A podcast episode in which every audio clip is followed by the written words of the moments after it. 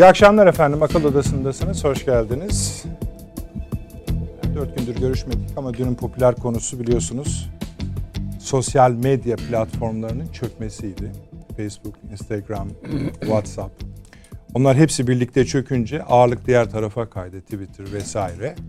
Onlarda da ağırlaşmalar yaşandı. Hatta bazı fonksiyonlar tamamen kullanılmaz hale geldi. Böylece topyekün bir sosyal medya krizi yaşandı. O kadarla kalmadı. Yani iş o kadar e, yani teori kısımlarına bakacağız. Komple teorileri kısmına da bakacağız. Şöyle açılışta bir ona değinmek istiyoruz. Yani düşünün Facebook çalışanları binalara giremediler. Dijital kimlik kartları bile çalışmadı. Peki bu nasıl oldu? Kim yaptı? Teorilerden birisi bu. Yani bu kadar büyük hatta şöyle söyleyelim yeni dünya düzeninin dijital efendileri diye bahsediliyordu bunlardan. Gördük ki birkaç saat içinde tamamen kımıldayamaz hale geldiler. Üstelik hem kriz anında hem de sonrasında hala bu işin uzmanlarını tatmin edecek bir mazeret söyleyemediler. Milyarlarca kişi öyle söyleyelim. Bu sistemleri kullanamaz duruma geldiği gibi kişisel verilerin akıbeti konusunda da şu an dahil çok büyük tartışmalar var. Sosyal medya unsurlarının sahip olduğu bilgilerin sınırlarını artık biz de zaten tahmin edemiyoruz. Bu işin bir kısmı dedik ya kapıdan bile giremediler diye. Bir kısmı da başka konularla ilintili efendim. Şu an Amerika Birleşik Devletleri'nde tıpkı Türkiye'de bizde olduğu gibi bir sosyal medya düzenlemesi planlanıyor, düşünülüyor. Buna ilişkin olarak da adı geçen kurumlar yani mesela Facebook içinden bazı e, daha önce çalışmış üst düzey yetkililer Amerikan Kongresi'ne bilgi veriyorlar. Kapalı olarak yüzleri gözükmüyor. Onların dediği şu. Facebook Amerika Birleşik Devletleri için çok büyük bir tehdit oluşturuyor. Bunlar adlı adınca zaten basın yayın organlarında yayınlanıyor. Doğal olarak bu işin halledilmesi gerekiyor. Yani bu aynı zamanlamayla gelişen olaylar. Bir başka aynı zamanlama şu. Efendim bu kadar tartışılan bir konuda e, Pandora Papers yani Pandora belgeleri. Bütün dünyada bu konuşuluyor. 12 milyon belge internet üzerinden faş edilmiş durumda. Bunların içinde yüzlerce politikacı ve yüzlerce iş adamının paralarını nerede, nasıl, nereye harcadıklarına ilişkin dünyanın hemen bütün ülke, Türkiye'de dahil bütün ülkelerinden kişilikler bu belgelerde yer alıyor. Biraz ona da denk, biraz değil ona denk gel, ona da denk geldi. O boyutu da tartışılıyor. Yani acaba bunu durdurmak, engellemek, yavaşlatmak için. Öteki taraftan bizatihi zaten bu internet ve sosyal medya hatta şöyle söyleyeyim efendim Çin'de çok ilginç görüntüler vardı. Verebiliyor muyuz arkadaşlar onu? Ve şöyle verildi haberi bunun efendim. İnsanların hani e, drone yağdı insanların üstüne. internet kesilince yüzlerce drone insanların üzerine düştü diye. Arkadaşlarımız birazdan verecek onları diye tahmin ediyorum. İşte bu görüntüler. Kısa görüntüler efendim bunlar ama bir anda gökyüzünden çeşitli yani görseli de güzel bunların. Fotoğrafları daha iyi ama size görüntülü aktarabilmek için video şeklinde verdik. İnsanların üzerine yağdı. Şimdi bunların hepsini birleştirdiğimizde işte yeni düzenin efendileri, ona karşı çıkanlar, Amerika Birleşik Devletleri'nin ve diğer bazı ülkelerin sosyal medya düzenlemeleri yapmaya çalışması, Pandora belgeleri vesaire. Şöyle açılışta en azından bir tozunu alalım isteriz. Önemli bir konudur. E, güncel dış politika, ulusal güvenlik meseleleri nedeniyle bu tür konulara az zaman ayırabiliyoruz. Oysa bunlar belirleyici olabiliyor. Bir başka konumuz efendim Azerbaycan-İran geriliminden hareketle İran konusu. Ee, bunu bir netlemek istiyoruz. Yani Azerbaycan-İran arasındaki gerilimin çok fazla boyutu var. Bütün pusulanın bütün yönlerinde. Yani kuzeyde de problem, güneyde de problem. İran'a göre söylüyorum. Doğusu batısı da problem ama buradaki sıkıntıyı anlamaya gayret edelim istiyoruz. Çünkü buradaki gerilimin başka boyutları var. Bunu da bir kavrayalım. Üçüncü konumuz Türkiye-Yunanistan gerilimi. Yine mi demeyin. Şunu yani şunu net şunu nasıl söyleyeyim somutlayamıyoruz efendim. Sürekli bir sataşma hali söz konusu. Sürekli sataşıyor, sürekli sataşıyor. Yani artık Türkiye'nin çok belirgin sınırlarını ihlal edecek şekilde işte son gemi vakası, araştırma gemisi vakası budur. Geldi, bizim savaş gemimiz gitti, tersledi, dışarı attı. Bunu yarın yapar, öbür gün yapar. Daha önce de yapmışız zaten de. Sonra yapar yine aynı şeyler, yine aynı şeyler. Bu bitmiyor. Bir yandan Fransa ile özel ilişkileri var. Silahlar alıyor ve bu silahların niteliğiyle hangi ihtiyaçtan doğduğuna ilişkin tartışma Avrupa Birliği'ne de sıçramış durumda. Yunanistan bunları niye yapıyor diye. Onların kendi aralarında da problemler var. Ama asıl şu, mesela bu olaylar olurken Yunanistan'ın e, göç bakanı çıktı dedi ki ya bu Türkiye'ye de vize serbestisi ve gümrük birliği güncelleme sözleri vermiş idik. Avrupa Birliği bunu tutsun. Şimdi bir yandan böyle bir durum da var. Nitekim bugün Sayın Savunma Bakanı Hulusi Akar o da olumlu ılımlı mesajlar verdi. Uluslararası hukukla halledelim. Bunun üzerine bu kadar gitmeyelim diye. Gürcistan ve Azerbaycan savunma bakanlarının bir araya geldiği toplantıda söyledi bunu. Bir burada Yunanistan'ın muradı ne? Bunu da bir yani nereye varmaya çalışıyor? Biliyorsunuz arkasında Dede Ağaç var. Oranın bir batı sınırı olması hikayesi var vesaire vesaire. Onları da konuşacağız. Sayın Cumhurbaşkanı'nın verdiği bir röportaj var efendim. Ee, Kriter dergisine. Uzun metrajlı bir röportaj bu ve diyor ki hani böyle tek tek olaylara girmeden küresel krizin nasıl olduğunu, neyin bitip neyin başlayacağına ilişkin e, dört başı mamur bir dış politik yani dış politika da demeyelim artık küresel dengeler e, analizi yapıyor. Ben oradan bir iki satırı sizinle paylaşıp sonra o konuya yeri geldiğinde geçmek istiyorum. Şöyle efendim ifadeler. Batı'nın üstün olduğu şeklindeki sorun üreten anlayışın sonuna geldik. Bunu artık herkes sorguluyor ve kabul ediyor. Batı'nın kendisi bile artık bunu kabullenmeye başladı. Yüzyıllara sari Batı hegemonyası artık bitmiştir. Yeni bir uluslararası sistem ortaya çıkıyor diyor ve tek başına bütün uluslararası sistemi kontrol etmek mümkün değildir. Amerika bunu denedi ve başarısız oldu. Bir kere başka bir yerden alıntı yapıyorum. Bir kere demokrasiyi te- teşvik politikası demokrasi adına daha büyük yıkımları beraberinde getirdi. Demokrasinin içini boşalttılar diyor ve gidiyor. Bunlar efendim dünyanın son 70 yıllık öyküsüne ya da kuruluşuna topyekun itirazlar. Bunları akıl odasında sizle çok paylaştık. Çok programlar yaptık. Ama gelinen nokta budur. Ee, buna karşı çıkan e, Türkiye'deki entelektüel yapı diyelim öyle söyleyelim en kibar haliyle. Daha bugünlerde yani üzerinden kaç yıl geçti bu konuşmaların. Yeni yeni acaba Türkiye hani batı dışında batı dışında demiyoruz. Yeni bir uluslararası sistem mi içinde mi kendini görüyor diye yeni yeni tartışıyorlar efendim. Kısa keseyim başka konular da var. Şeyi de çok konuşmak isterim mesela bugün ama hiç zamanımızın kalacağını zannetmiyorum. Ümitleri kırmayayım ama Avni abi bu Alper Tunga'nın mezarı meselesi var. Mesela çok evet. ilginç bir şey bu. Bununla ilgili mesela Özbekistan kızmış. Yani niye söylüyorsunuz kardeşim yerini falan filan diye. Başka konular da var. Ee, Avrupa e, enerji krizini yine konuşmak isteriz. Bu Fransa'da son... Cezayir. Hocam neydi? Cezayir. Fransa. Cezayir onlar Yunanistan üzerinden konuşacağız efendim onları Fransa. Ama bu mesela kilisede çocuk istismarı meselesinin evet. istatistiğini verdi diyelim ama paşam. 1953'ten günümüze 256 bin çocuk din görevlileri tarafından din görevlileri tarafından istismar edilmiş. Kanada vakası vardı. O onu da aşan Aşağı, ne aşağı evet. diyeceksiniz. Hem istismar etmişlerdi hem öldürmüşlerdi. Kapandı gitti diyebiliriz. Yani bir dava yürüyor ama nereye varır belli değil. Sayın Avni Özgür hoş geldiniz. Yeni Bilgi Gazetesi yazarı. Profesör Doktor Süleyman Seyfi Öğün Hocam İstanbul Ticaret Üniversitesi öğretim üyesi şeref verdiniz. Hoş geldiniz.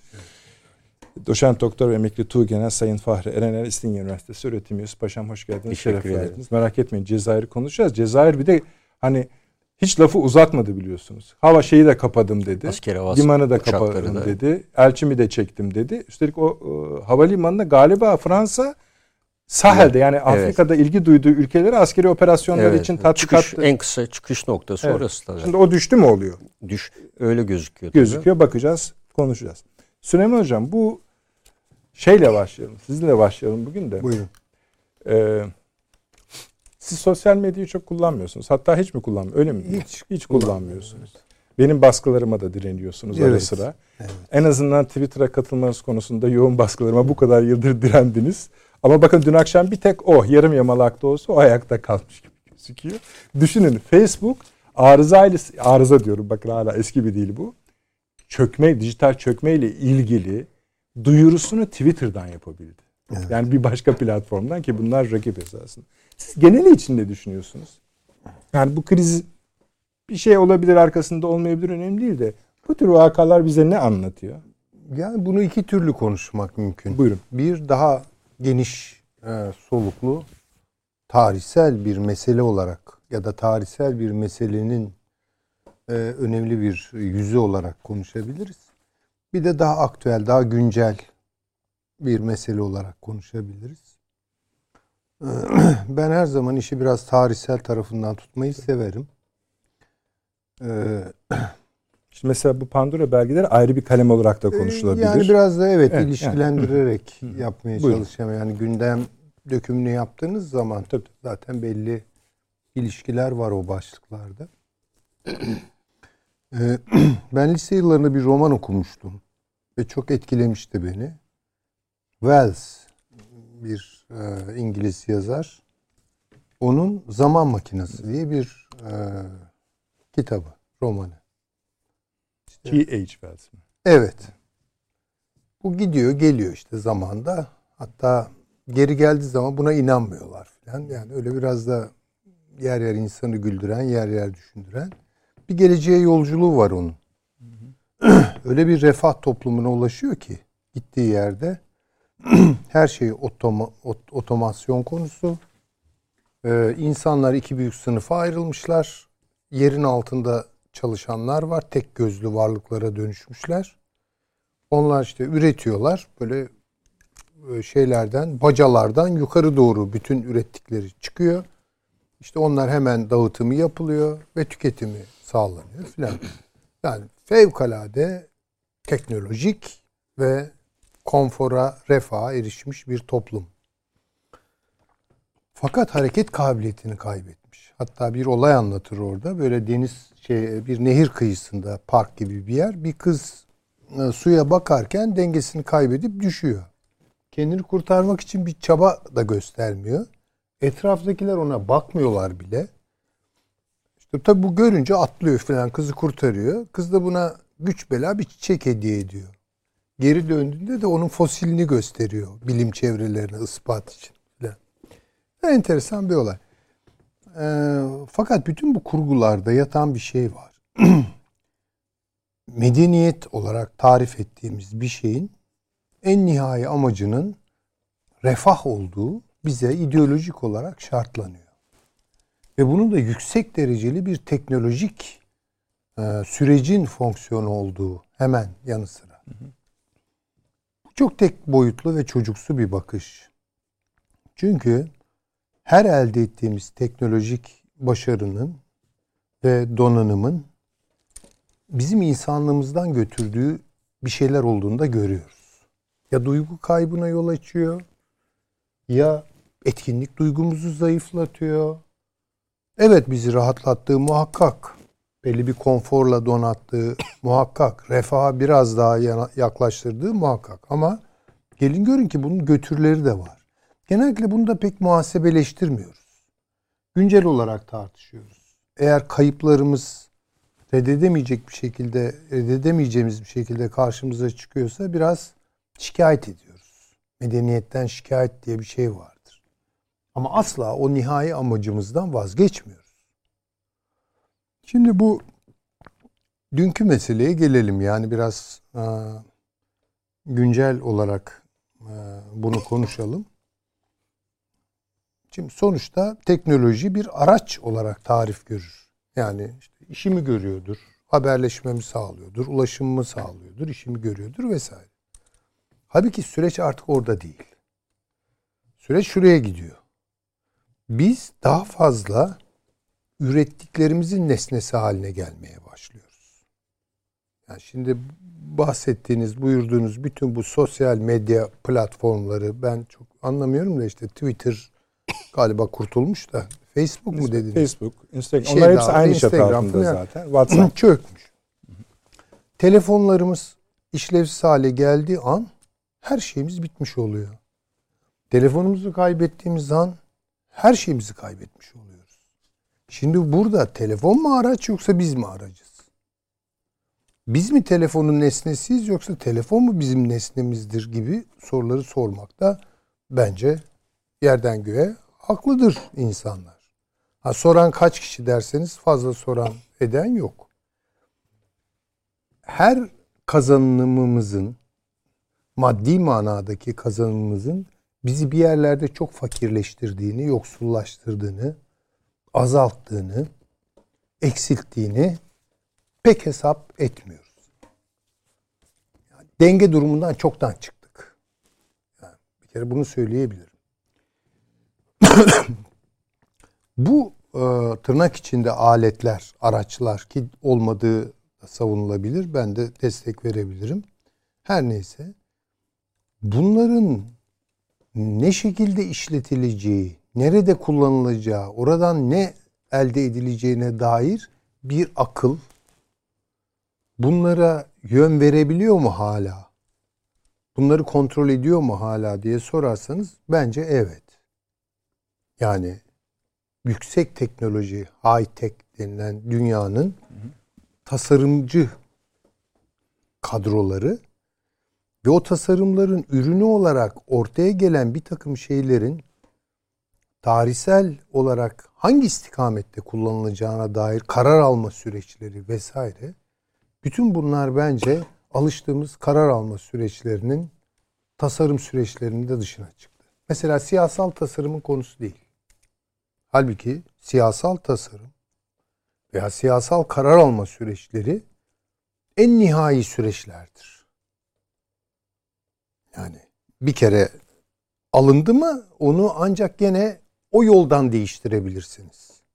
Esasında O- şunu söylüyorsunuz. En güçlü olanıdır. Çünkü sistemi de düzenleyebilme kabiliyeti. Kabiliyetiniz. Ama şimdi artık Öyle evet. öyle değil. Değil. Tam tersine o tasarım dünyasında ve o tasarım dünyasının imkanları konusunda sahip oldukları finansal güçlerle bilemem yani. Karar verici olanlar bunun dışında çevrelere dönüştü. Ve oynuyorlar. Yani devletlerle oynuyorlar, uluslarla oynuyorlar. Parayla oynuyorlar. Her şeyle oynuyorlar yani. Uzayla oynuyorlar. Ve medeniyeti değiştireceğiz iddiasını seslendiren çevreler bunlar. Tabii ne yolda değiştireceklerini anlatırken de güzellemeler. Efendim söyleyeyim işte pozitif taraflarını filan anlatıyorlar. Ama hiçbir şey böyle mutlak anlamda tarihte pozitif kalmaz. Müspet kalmaz. Menfi taraflarıyla birlikte zuhur eder. Hatta hatta bir yerden sonra bakarsınız ki o menfi tarafları yani olumlu olmayan tarafları süreçlere daha baskın hale gelmiş. Yani şimdi biz bugün nükleer tıbbı çok az konuşuyoruz. Ama nükleer bombayı daha fazla konuşuyoruz. Evet. İkisi de sonuçta aynı kaynaktan gelmiyor mu bunların? Bunun gibi. Şimdi bu e, mecralara insanlığı çekerek onlara büyük kayıplar yaşatan etkinliklerini, iradelerini, e, ne bileyim işte artık kişiliklerini vesaire o mecraların içerisinde böyle jöle kıvamına getiren ve bundan da çok hoşnut olan bir takım çevreler olduğunu tahmin edebiliyorum. Bu bir tür iktidardır. Çünkü her iktidar zaten bunu ister şöyle veya böyle. Ama bu yeni iktidar iktidar kategorilerimizin dışında şekillenen çok yeni bir iktidar mecra olduğu için göze de gözükmüyorlar. Onları belli bir kategoriye sokamıyoruz. Belli isimler işte telaffuz ediliyor. Elon Musk'tan bahsediliyor. İşte Bezos'tan bahsediliyor değil mi yani? Bunları biliyoruz. Ama bunlar aslında nedir? Bunlar sonuçta herhalde biraz sözcü filandır yani. Onlara kalmamıştır bu iş yani. Çok daha bence derin yapılar olduğu kanaati e, hasıl oluyor. Şimdi bunlar da süreci ne kadar kontrol edebiliyorlar? Şu an en fazla kontrol edebilenler bunlar. Ama onların da ne kadar kontrol edebileceklerini bilmiyorum. Kaldı ki bu süreci tarihsel iktidar ilişkilerinden de pay almak isteyenler kuşatacaktır. Şimdi Çin'de yaşananları biraz böyle görüyorum ben. Ya Çin'de zaten başından beri katı bir iktidar var. E bu yeni teknolojiyi elbette kullanmak isteyecektir. Geliştirmek isteyecektir. Çünkü kontrol denilen iktidarı tarif eden kavram. Yani başkaları üzerinde kontrol dediğimiz şeyi neredeyse tarihte mutlak çizgisini kimse yakalayamamıştır ama mutlağa yaklaştıran bir donanım. Çektiğiniz an bütün oyunları bozabiliyorsunuz. Sürdüğünüz an bütün oyunları yeniden yazabiliyorsunuz. Kontrol edebiliyorsunuz. Bu dalgalanmalar bence insanları zaman zaman hani sudan çıkmış balık gibi hı hı. belki benzetme yapmak gerekirse sudan çıkmış balık gibi şaşırtmakla ilgili. Yani tesadüf de olabilir tabi. Bilemem. Bir teknik arıza olur. Bu da olabilir. Veya şu da olabilir. İhtimaller. Yani alıştığınız bir hayat kurduk size. Şimdi onu bir alıverirsek elinizden işte ne hallere geliyorsunuz. Ve orada hiç ne yapacağınızı şaşırıyorsunuz. Sonra tekrar networkler çalışmaya başlıyor. Herkes her şeyi unutuyor. Biraz böyle insana içinde bulunduğu durumu e, ya da kendi kurdukları dünyayı e, reddedilemez dışında bir başka dünyanın kurulamayacağı bir dünya olarak empoze etmek için bence iyi bir fırsattır. Bu tarz arızalar yani. Bunu söyleyebilirim. O dediğim gibi esas mesele insanlığın bu teknolojik sıçramalar, imkanlar, kimilerine göre nimetler yüzünden kaybettiği çok esaslı bir takım boyutları. Yani insanı insan olarak tarif ederken başvurduğumuz bir takım kavramları kaybediyoruz. İrade gibi. Ee, veya mahremiyet gibi. Bunları bunlar insanı insan yapan değerlerdir. Yani burjuva ahlakının en büyük sütunlarından biri mahremiyet titizliğidir. Nerede kaldı şimdi bunlar? Bitti. Değil mi? Veya etkin olma. Ya tarihimin efendisi olacağım, öznesi olacağım. Bu hala işte 20. yüzyılda filan söylenirdi. Ama 21. asırda artık bunu söyleyen yok. Herkes kendi kontrolünün dışındaki bir dünyada neleri kaybedeceği veya neleri kazanabileceği gibi çok pratik, dar görüşlü bir takım hesaplarla düşünüyor. Siyasi tercihlerini buna göre yapıyor mesela. Yani ilişkilerini buna göre ayarlıyor. Ne kadar korkunç bir şey. Yani neleri kaybettik yani. Tamam. Konfor kazandık, rahatlık kazandık. Telefonlar elimizin altında. Eskisi gibi tele, postaneye gidip yazdırıp 6 saat beklemiyor kimse. Değil mi yani? Ama bu bize aynı zamanda neleri kaybettirdi? Bunları iyi bir şekilde muhasebeleştirmek gerekiyor. İnsanların bunu yapması gerekiyor ama bunun da ortamının olmadığını maalesef görüyorum. Böyle bir doğrultu da yok. Böyle bir niyet de yok. Ya şu insanlığın meselelerine bir toptan vaziyet edelim. Ya sonuçta kaybedeceksek insanlık olarak kaybedeceğiz. Her önümüze konanı yemeyelim. Biraz mesafe kazanalım falan. Böyle şeyler yok. Bunu da bize nerede unutturdular? Üretim toplumlarını tüketim toplumlarına dönüştürürken unutturdular. Önümüze ne konduysa ondan geri kalmama refleksi kazandık. Dolayısıyla sonuçlarını hesaplayamıyoruz. Önemli olan onu ele geçirmek. Filanca marka değil mi şimdi yenileri de çıkıyormuş bir takım ürünlerin cep telefonu ürünlerinin ona sahip olmak. Başka bir şey düşünmüyoruz. Ya bu sahip oluruz da yani bu akışın içerisinde nerede duracağız? Neyi kendi tercihimizin konusu haline getireceğiz filan bunlar hiç kimsenin hesap ettiği, tartıştığı şeyler değil. Yani bir entelektüel çöküş de yaşadık. Yaşıyoruz da. Yani siyaseti bir ahlak meselesi olarak konuşamıyoruz. Hep reel politik. Burada da yapıyoruz işte değil mi? Burada yaptığımız evet. reel politikte ne oluyor? tamam bir boyutu budur ve de mutlaka takibi gerekir.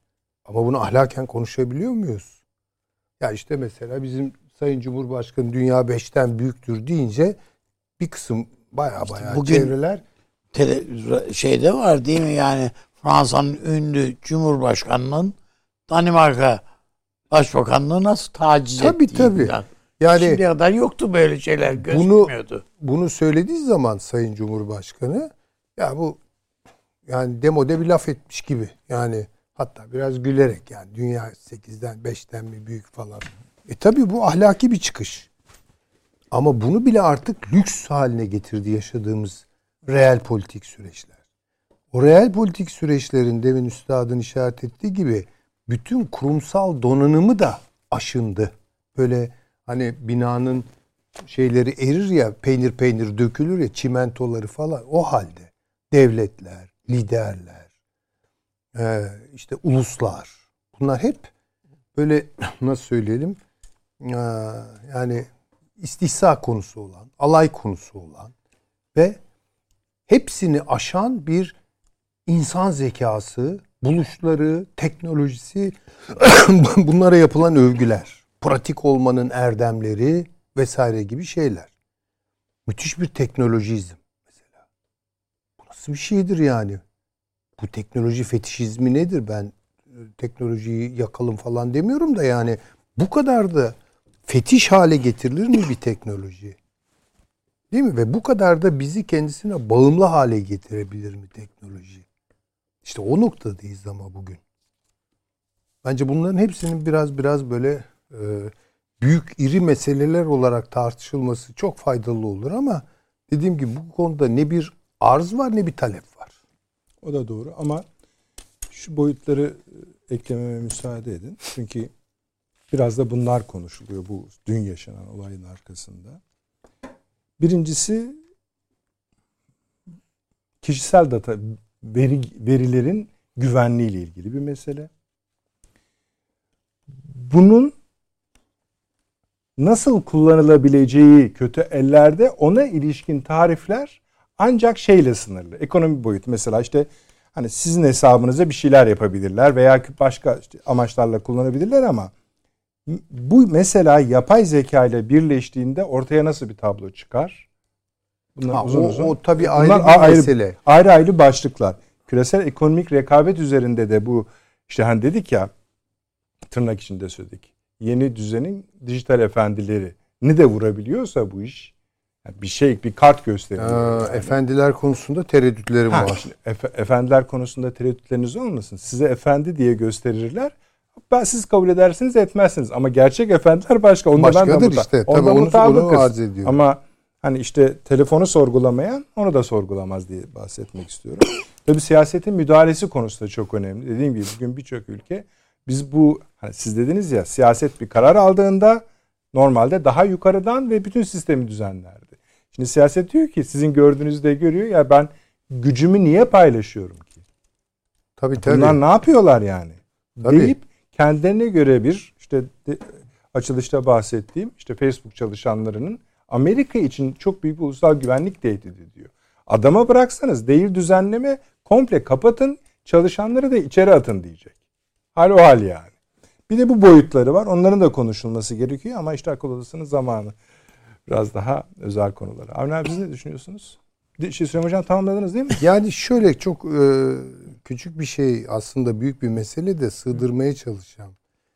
E, bu mahremiyet, kamusallık gibi e, modern dünyanın titizlendiği kuruluşundan itibaren burjuva aklı diyelim buna titizlendiği iki meselenin çok kötü bir biçimde hırpalandığını görüyoruz.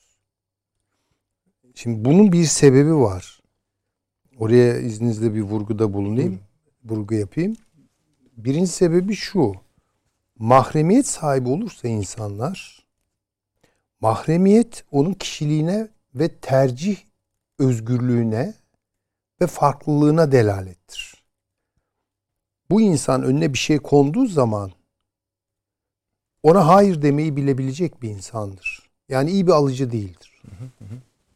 Dolayısıyla mahremiyeti önce özel alan özel hayat diye bir basitlemenin konusu yaptılar. Tabii özel alan dediğimiz şey e, yalnızlaşmış bireylerin irinlerinin e, affedersiniz atıklarının aktığı biriktiği bir yere dönüştü. Hı. Mahremiyet değil yani privacy başka bir şey. Intimacy başka bir şey. Yani bunları bir kere ayırmak lazım. Sonra bunu sorguladılar. E tabi mahremiyet sorgulanmıyor ki burada. Öteki şey sorgulanıyor. Yani özel hayat sorgulanıyor. Ve oraya saldırdılar. Oraya saldırarak mahremiyeti de imkansız hale getirdiler. İki, kamusallığı alay konusu. Kamusal çıkar denilen, kamusal ortak meseleler denilen şeyleri alay konusu haline getirdiler, deldiler. Yani şimdi ve bunu o tüketim kamusallığı içinde yaptılar. O kültür kamusallığı, kültürel esrikliklerin yaşandığı, işte kimlikler, şunlar bunlar gibi böyle şişirildi, sivil toplum falan filan diye şişirilen şeyler oralarda deldiler.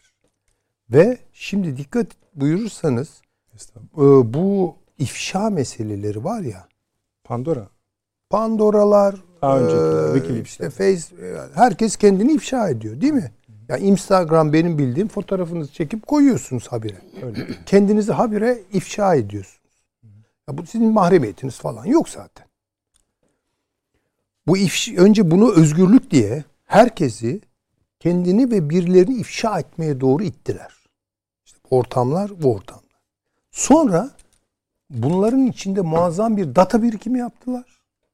Şimdi o data birikimini ele geçirip o mecraları da tasfiye etmeye doğru bir süreç işliyor. Hangi mecraları? İşte o Facebook'lar bilmem Hı, Peki onlar ele geçirdiler.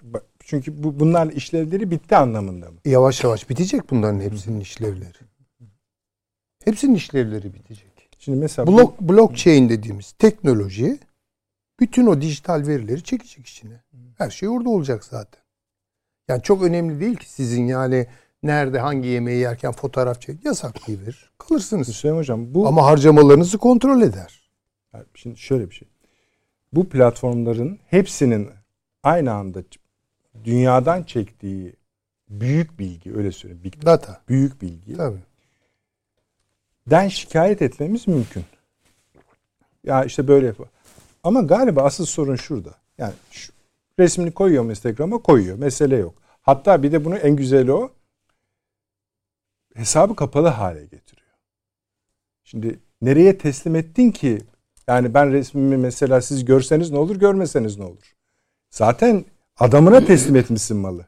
E tabii işte tamam, onu diyorum yani. yani. Şimdi bu ayrı bir konu. Şimdi bunların toplamından bir şey üretmek arzusundalar. O ürettikleri tabii, tabii. şey konusunda dünyada ve Türkiye'de tartışma yapılmıyor. Asıl sorun burada. Yani bunu tam teşhis edemediğimizi düşünüyorum ben ama ayrı bir konudur bu. Yani bu işin kültürel taraflarını hı hı. bu duyacaklar sadece datalar kalacak elde. Onu da blockchain'e bağlayacaklar. Çünkü sizin hangi yemeği sevdiğiniz onların mesela ancak e, ekonomik olarak bir data değeri üzerinden e, ilgisini çekebilir. Ama esas olarak genel olarak harcamalarınızı siz bir veri, bir sayı olarak varsınız. Bir veri olarak varsınız. Hepimiz öyle varız yani. Dolayısıyla hani mümkün mertebe bunu ekonomideki veriler ve siyasetteki verileri icra edip gayrısını tasfiye edecekler. Çok açık. Peki.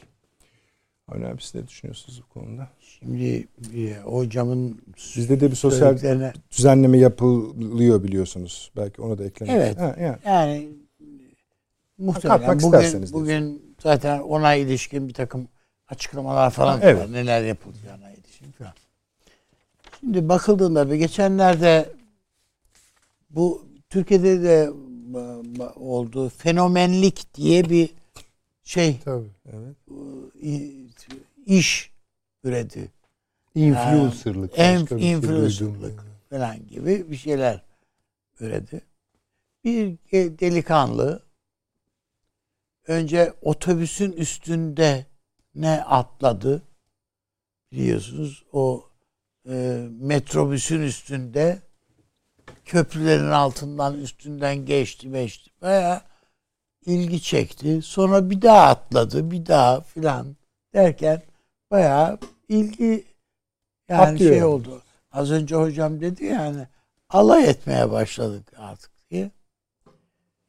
Ama onun ötesinde sadece Türkiye'de değil bütün dünyada ben de diye bir kampanya başladı. Me Too tabii ifşa. Me Too.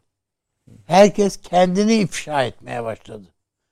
İşte beni de taciz ettiler. Ben de şöyle yaptım, böyle ettim filan diye. Yani hiç bu yani o geçmişte filan böyle adetten olan filan şey pek değil. Değer dediğimiz, değerler dediğimiz şey ne varsa aşındığı bir dönemi içindeyiz şu anda.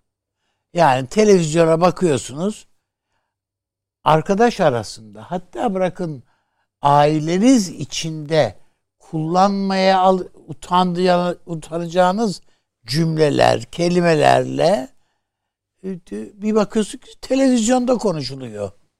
Yani şöyle yaptı, böyle etti, böyle oturduk, böyle kalktırdım falan diye. Herhalde sabah programlarını mı kastediyorsun? Ya, gibi yani var. Bir boyutu da var. var bu büyük boyut. Bir yandan şimdi ismini e, şey yapmaya çalıştım ama bulamadım. Japonlar e, insanımsı bebek ürettiler. Bayağı insan yani. Sevebilirsiniz. Size bir bebek tepkisini verebilir, veriyor filan. Geçmişte de hatırlarsanız e, böyle oyuncaklar ürettilerdi. ona, ona bir şeyler öğretiyorsunuz. Dilinizi öğretiyorsunuz. Onu besliyorsunuz, büyütüyorsunuz. Vardı, Makine evet. ama bu makineyle ilişkiler ve artık yarı ins- insan melez e, hayvan melezi üretme çalışmaları yapıyorlar Japonya'da. Yani ben bunlara bakınca faciayı burada görüyorum. Yani sizi insan olmaktan çıkarıyor. Başka bir şey. Ve biz buna yatkınız. Yani bir an için bugün elinizden cep telefonlarınızı alındığını bir düşünün. Nasıl bir kriz haline geleceğimizi. Birçok insan intihara gidebilir evet, yani. Evet yani. bir yaşındaki çocuk kitabı gördüğü vakit şöyle yapıyor. Büyütmeye çalışıyor. Büyütmeye çalışıyor fotoğrafı. Böyle bir şey. Çocukları bile oyalamak için aileler cep telefonu almaya başladılar. Bir yaşındaki çocuğun eline onu, cep telefonunu onu, veriyorlar ve bu. Restoranlarda şurada bu da çok evet. rastlanıyor zaten çocuğu e bu sessiz kılmak. Zaten e, e, ama bütün bunların amacı ne idi? Yani esas olarak teknolojinin amacı neydi? İnsanın mutluluğu. E bu eğer sizi bizi mutlu etmiyorsa bu teknoloji e o zaman bunun bu insanlığın topyekün olarak mahvını e, davet edecek ve getirecek bir sürece bizi soktuğu anlamına geliyor. Bilmenin bilmek ihtiyacının sınırı yok zaten. Değil mi? Yani o biz efendim kara deliği de bilmek istiyoruz. Efendim bir zamanda geriye doğru nasıl gideriz onu da bilmek isteriz. Ee, yani gitsek efendim acaba Hazreti İsa'yı görebilir miyiz? Ondan şakalaşır mıyız gitsek mesela diyecek. Ya böyle gitseniz o onu da yaparsınız yani işi hani tanımaktan tanımaktan ibaret şey yapmazsınız şakalaşmaya falan onu ciddiyetten çıkarmaya o olayı bakarsınız. Yani bakıldığı vakit bu e, tam bir e, alt üst oluş. Programı açarken bu Cezayir meselesini konuşacağız dediniz. Ben bir tek bir şey hatırlatarak paşam falan tabii daha iyi biliyorlar ama şey yapayım. Bunun da bir örneğini söyleyeyim. Yani bir devlet başkanı e, Fransa Devlet Başkanı Cezayirli halkıyla ilgili olarak dedi ki böyle bir millet yoktu ya biz yaptık dedi bunları. Bunları millet yaptık dedi. Bize de laf çarptı biliyorsun. Ha? Osmanlı'ya da laf çarptı. Hepsi yani düşünebiliyor musunuz? Bu artık o yani insanı geçmişte de zaten kilisenin biliyorsunuz bir şeyi vardır. Acaba zencilerin ruhu var mıdır? Bunlar insan sayılır mı? diye kilisenin bir hayli ciddi iç tartışması var yani. Falan. Sonunda insan olabileceklerine dair bir kanaat e, belirlediler ya. Ben o bakımdan bu e, kişisel verilerin korunması meselesi diye görmüyorum bunu. Sadece. Evet. Bu elbette bir siber güvenlik meselesi. Yani bir tek düğmeyle İran'da elektrikleri kestiler. Öyle değil mi? Evet. Yani bir tuşa bastılar ve bitti. Ha, bir ülke bütün her şeyle felç haline getirilebiliyor. Evet. Bunu öğrendik. Bunu an, gördük, öğrendik, anladık. Buna ne silahlarınız yeter, ne şu yeter, ne bu yeter yani. Dolayısıyla e, insanoğlu bunun yani devletler bunun ve bunu yapanlara bakıyorsunuz bir 4-5 tane böyle aklı evvel işte diyorlar ki hacker filan işte filan bunlar yaptılar. Böyle bir şey bir çöküntüyü beraberinde getirebiliyor demek ki. Bu bunu elbette fevkalade önemserim. Bu boyutunu, bu meseleyi önemsiyorum. Ama onun ötesinde insanı insan olmaktan çıkaran katkısını daha da önemsiyorum. Öbürü bir güvenlik meselesidir. Polisiye bir mesele bir kısmıyla filan filan. Ama bu öyle değil.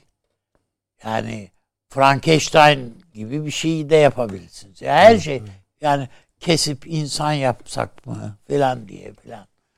Ee, bunları tartışan bir şey e, dünya.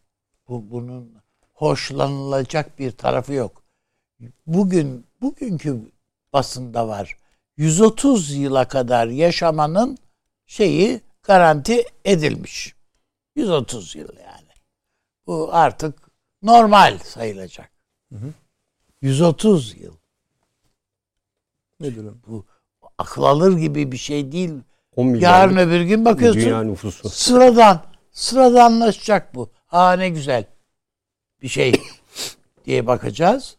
E, e bu, bu, bu bunun hoş bir tarafı yok. Şeyin e, Şozenisi'nin e, şeyde maymun, evet. değil mi? Yani yarı maymun, e, yarı insan. Yani, bu şeyleri ne, e, Bulak takım bak, adaları. Evet. Ondan sonra bu e, MPQ'da yazdığı bir yazı var onun. Diyor ki ya bir an evvel ölelim de bitsin bu iş. En sonunda bunu dedi adam. Ya yani bizden ayırıyor. Biz bu noktaya kadar götürüyor. Böyle götürüyoruz. Yani yaşayıp da ne yapacağız? 130 yaşında. Nasıl yaşayacağız? Bakım evlerinde e, son, ilaçlarla beslenerek bilmem ne. Yani ne 130 yıla kadar yaşadık. Bunun Peki. bir kimseye bir faydası yok. Maçın diye. uzatmalarını evet. maçın kendisinden daha mühim hale getiren. dediniz doğru. Gibi. Onun için ben e, insan meselesini önemsiyorum. E, e, bunu e, gündemden çıkaracak her şey bana göre fuzuli bir iştir. Peki. Teşekkür ediyorum. Şimdi Fahri Paşam bu kimlerin saldırdığını tek tek isimleriyle evet. açıklayacak biraz sonra ama bir kısa reklam aramız var. Onu ondan kurtulalım efendim. Sonra hemen bekliyoruz.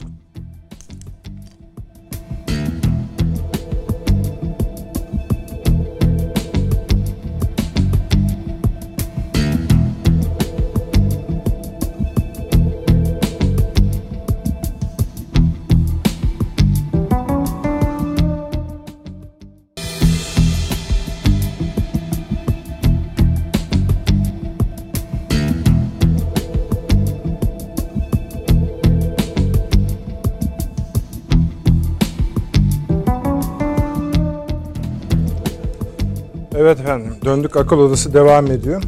Buyurunuz paşam. Ben e, kim olduklarını söyleyeceğim ama tabii e, olayın gerçekten e, üç farklı boyutu var. Buyurun. E, bunlardan biri e, güvenlik, e, ikincisi sosyoloji ve sosyal psikoloji, üçüncüsü de endüstrileşme, endüstri boyutu. Tabii bunun topluma olan etkileri. Önce güvenlik boyutuyla başladığımızda e, bütün bu ağları dünya genelinde e, kullanan e, kaç milyar insan var ve bundan etkilenmeyenler hangi grup? Baktığımızda Rusya ve Çin'in olduğunu görüyoruz. Hı. Rusya ve Çin çünkü kendi sosyal medyalarını kendi vatandaşlarına kullanmalarını zorunlu kıldı.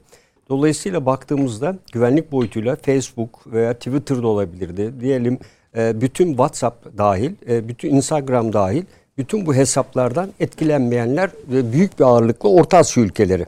Ve bunların başında da Çin geliyor. Evet. Ee, devam edelim. Ee, Çin dün ne yaptı? Bir gün öncesinde Tayland üzerinde 54 tane e, hava e, uçağıyla hava sahası ihlali yaptı. Ve e, Çin ordusunun kuruluş e, işte yıl dönümü etkinliklerinde çok gösterişli törenler yaptı. Ve Tayland'ı adeta ablukaya aldı. Peki bu olaylar ne zaman meydana geldi? E, birdenbire Amerika Afganistan'dan çekildi ve AUKUS adı altında nükleer denizaltı varlığını arttırmaya yönelik Avustralya'yı da yanına çekerek Fransa ve Avrupa Birliği'nin dışlama pahasında bir strateji geliştirdi. Ve Çin'in buna tepkisi oldukça sert oldu. E, ve e, Çin'in özellikle yapay zeka ve benzeri konularda çalışmalarının geçen yılda zaten Huawei yetkilileri hız kazandığını açıklamışlardı. Diğer bir konu e, şu anda Afrika'da yapılan yatırımlara baktığınızda 5G konusunda Afrika ve Avrupa'da Çin'in e, Huawei'nin yaptığı yatırımların oldukça Türkiye'de dahil olmak üzere yüksek seviyede olduğunu görüyoruz. Dolayısıyla bu açıdan baktığımızda e, özellikle çok kutuplu dünyada yeni hegemonik gücün oluşumunda dijital köle ve efendiler uçurumu oluşacaktır. Dolayısıyla dünyanın yeni dijital efendisi 5G ile birlikte Çin'in olma ihtimali kuvvetle muhtemeldir. Dolayısıyla Çin Amerika Birleşik Devletleri'ne ki ben bu saldırının Rusya'da değil Çin odaklı olduğunu düşünüyorum. Ee, Amerika Birleşik Devletleri'ndeki bu e, dünya ortamını kuran bu düzene karşı ben bunun bir uyarı niteliğinde olduğunu düşünüyorum ve bunun Çin odaklı olduğunu görüyorum. Çünkü bu olayları dünyanın genel o anki küresel sisteminden ayrı tutamayız güvenlik sisteminde ve güvenliğin tamamen Hint Pasifik'e odaklandığı ve Çin'in bizzat dün dün e, Güney Çin'de bütün donanmalar gemiler bu faaliyetten 6 saat önce hareket halindeydi. Hepsi ve hepsinde baktığınızda bütün personel arasında kullanılan haberleşme nedir biliyor musunuz? WhatsApp. Gemilerde telsizler Öyle falan mi? var. Evet. E, öteye gitmeyelim. FETÖ'cülerin yaptığı şeylerde Aynen. ne kullanılıyordu? Doğru WhatsApp. Doğru. Bugün NATO tatbikatlarına giden herkesin elinde cep telefonuyla WhatsApp'ı kullanır. Rusya ne zaman e, siber saldırı veya siber güvenlik faaliyetlerini arttırıyor? Bütün çıkışlara bakın siber güvenlik raporunu. NATO ne zaman tatbikat yaparsa Rusya en çok e, körletme o tarihlerde yapıyor. Bütün siber raporlarda yayınlanıyor bunların her biri. Dolayısıyla e, konuyu e, özellikle bir e, Amerika Birleşik Devletleri ve Batı ülkelerin e, Çin de dijitalleşiyor ama Çin'de güvenlikli dijitalleşme ön planda. Hiçbir dijitalleşme sistemi güvenlik açığı, güvenlik durumu ne kadar mükemmel olursa olsun bugüne kadar siz sınırlarda da her şeyi yapıyorsunuz. Duvar, duvarın 3 metre altına kadar da iniyorsunuz. 5 metre altından tünel açarak kaçıyor. İşte İsrail'in en güvenlikli hapishanesinden 5 Filistinli nasıl kaçtı? Hem de şehrin içinde olan bir yerden. Dolayısıyla dijitalleşmenin e, getireceği felaket bu. Şu anda kara, deniz, e, hava ve uzay diye dört tane doğanın bize bahsettiği harekat alanı vardı. Bunu hep söylemiştik. Şu anda insan kendi eliyle yarattığı siber uzayın içinde savaşını sürdürmeye başladı. Üçüncü Dünya Savaşı devam ediyor şu anda. Bu neyi de etkileyecek? Bu elbette e, özellikle Çin gibi devlete karşı isyan etmesi, kalkışması çok zor olan e, ve ona uygun e, 1949 yılından beri devam eden Mao stratejisiyle kültürel anlamda da bezenmiş bir e, Çin ve benzeri şekilde Rusya. Dün ne yaptı Putin? Babalar gününü Ekim'e kaydırdı. Yani bir e, muhtırayla gününü değiştirdi. Dolayısıyla böyle e, otokratik liderlerin olduğu e, bir ülkede e, bu tür toplumsal örneğin biz muhaliften söz ediyorduk Navalski'den e, ki ses soluğu çıkmıyor hiçbir yerde. E, e niye? Çünkü Put, e, Rusya'nın eli güçlenmeye başladı. Neden? Brent petrol oldu 82 dolar. E, Rusya şu anda Putin ellerini şıkırdatıyordur herhalde. Yani her artış Rus ekonomisine destek Öyle. sağlıyor. E, Çin de bundan mutlu. E, çünkü Sibirya'dan gelen petrol ucuz fiyatla aldı karşılık. İran'la işi bağladı. Hatta o konuda e, bütün evet, siz evet, devam edin lütfen. E, bütün bu bu konulara baktığımızda olayın bir güvenlik boyutu var. E, bunun dışında olayın ikincisi e, sosyoloji boyutu var. Yani artık e, daha evvel e, işte burada demeyelim de e, insan beslenmede hızlı bir sürece denmişti. Yani de X e, işte firması hızlı fast food zinciriyle hatta bu literatüre bile geçmişti sosyolojide e, toplumsal sosyolojide ve artık grup tanımları değişti zaten. Yani bir gruba olan aidiyet, grup tanımı, grup olabilme, bir araya geleme, gelme toplumsal sosyolojinin önemli alt boyutlarıydı. Artık bu araya gelme kriterlerinde aynı kültürü, aynı değerleri paylaşma gitti. Siz WhatsApp'tan buradan Amerikalıyla ve buradan Güney Afrikalıyla bilmem neredeki insanlarla aynı değerleri, kültürün dışında farklı değerleri aynı noktada paylaşabiliyorsunuz. Enerjiye bahsettiniz Tabii. ya Putin bugün şey demiş e, Avrupa'da histeri yaşanıyor demiş. Tabii. O e, kadar tabii. yani adamlar daralmış durumda. E tabii yani bin e, dolara metro küpü çıkarsa e, şu anda Avrupa Birliği bundan sonra ülkelerin hiçbiri Amerika'nın sözünü dinlemez zaten. İşte bakanlar falan evet. toplandı da ne yapacak neyse ben kesmeyeyim. Evet. Buyurun. Yani bu e, dediğim gibi ikincisi e, grup tanımlamasını ben değişeceğini düşünüyorum. E, diğer e, diğer bir konu da e, bence ee, özellikle Endüstri 4.0 kavramıyla birlikte e, firmalar e, olağanüstü derece ve ülkeler de dahil. Yani Türkiye'nin örneğin çok müthiş. E, dün akşam hemen evin havuza girerek ben de ilaçlar vesaire bakabiliyoruz. İşte bu böyle bir sistem kopması halinde bunun harekat alanında da BC planları hep bizde vardır. Biz örneğin bir harekat emri yazarken e, dördüncü maddede muhabere e, bölümünde hatta semafora varıncaya kadar yazarız. Çünkü iletişim kesilirse, koparsa, elektronik saldırıya maruz kalırsan iletişim nasıl gidecek? Hatta e, yaya haberciye varana kadar, motorlu haberciye varana kadar yedeklersiniz.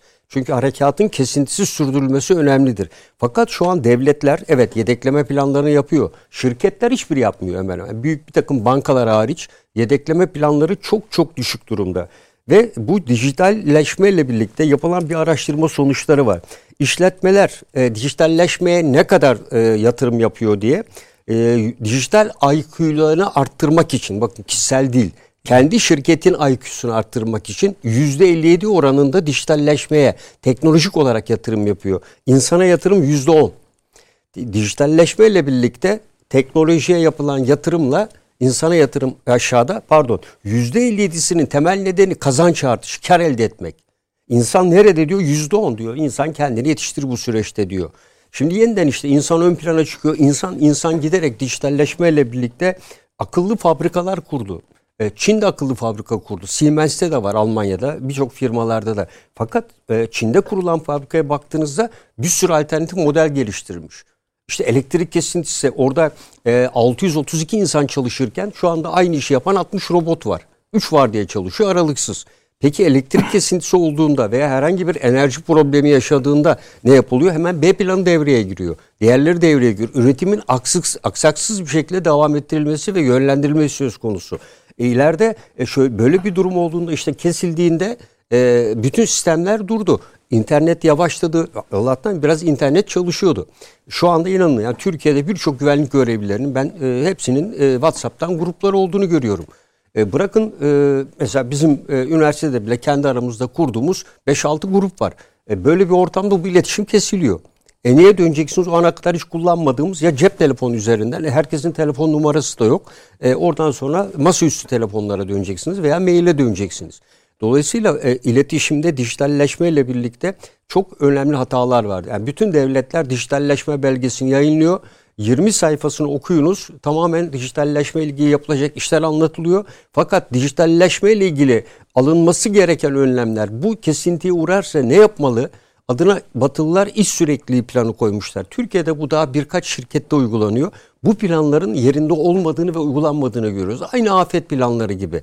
Dolayısıyla dünya esasında Çin e, dediğim gibi odaklı olarak bu verilen dersi bütün ülkelerin daha evvel e, Amerika nezdinde ufak çapta olmuştu bu.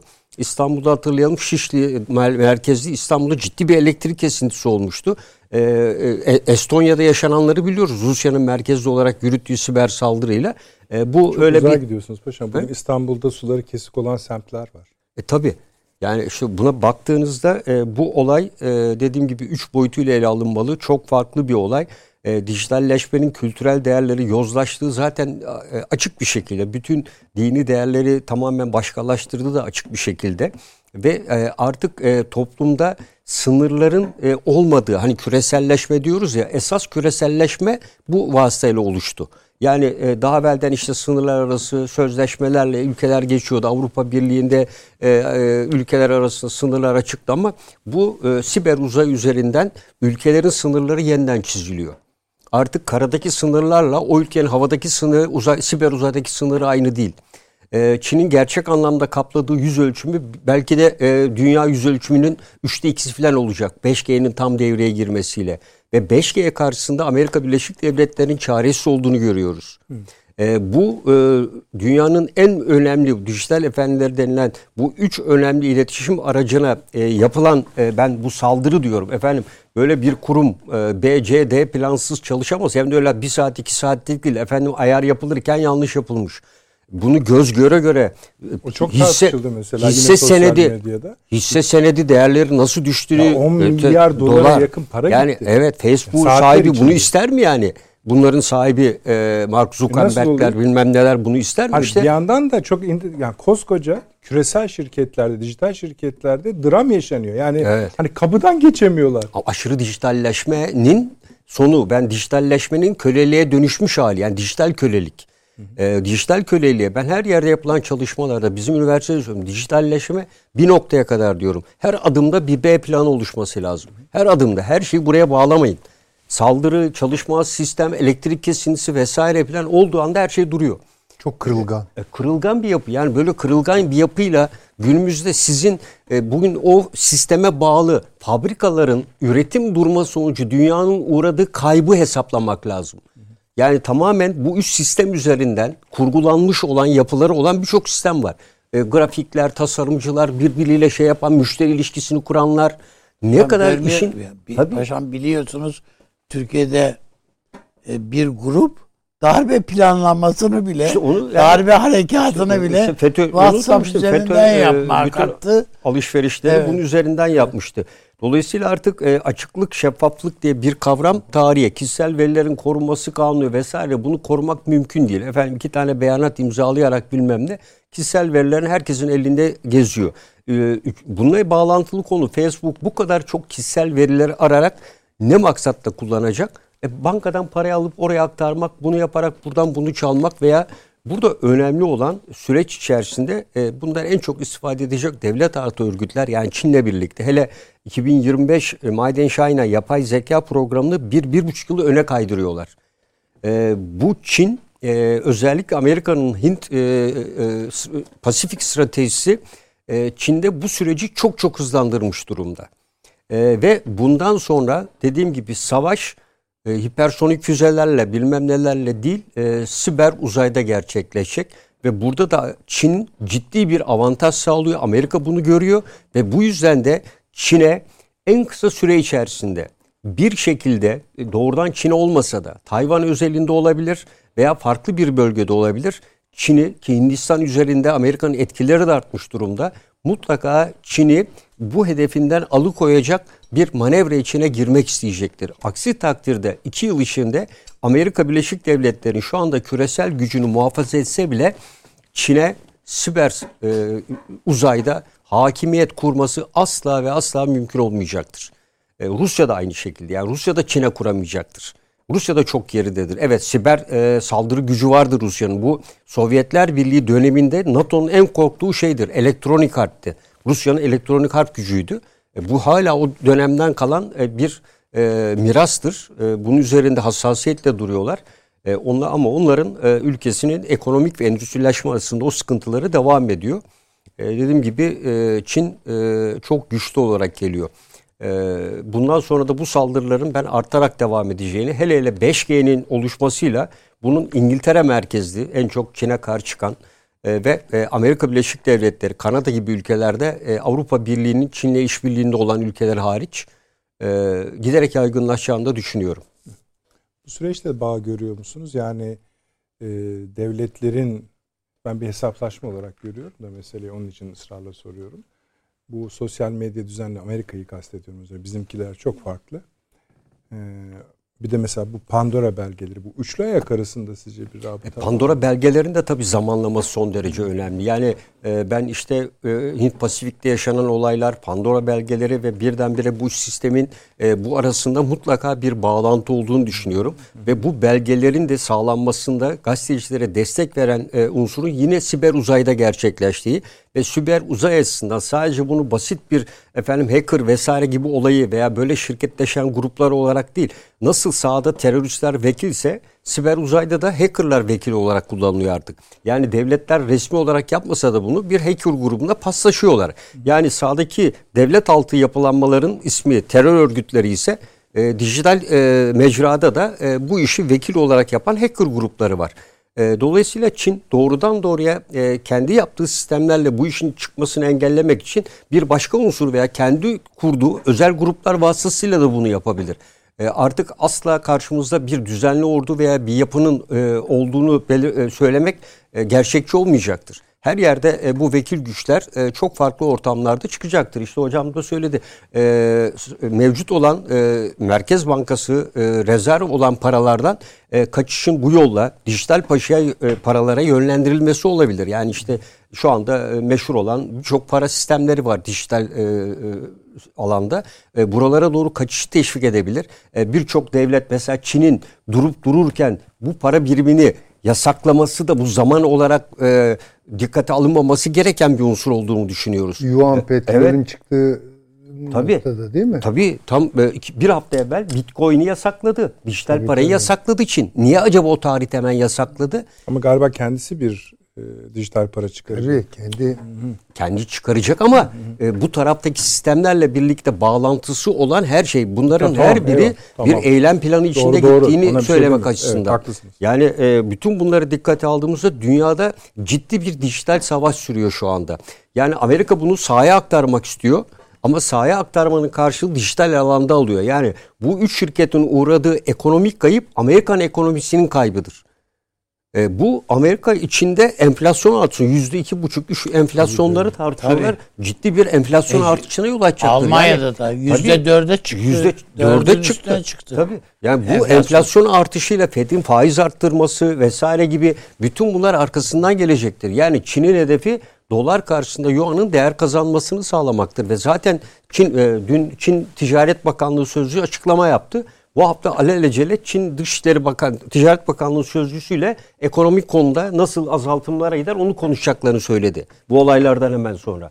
Yani dolayısıyla e, bunun Çin'in daha olaya daha global baktığını, e, elbette yönetim sisteminin bunda katkısı olduğunu, e, ancak e, bu olayın e, sıradan bir olay olmadığını ve 3. Dünya Savaşı'nın e, biz belki uzay vesaire diyorduk ama e, Amerika Birleşik Devletleri uzaydaki güçlenmeyi özel sektör üzerinden yapıyor.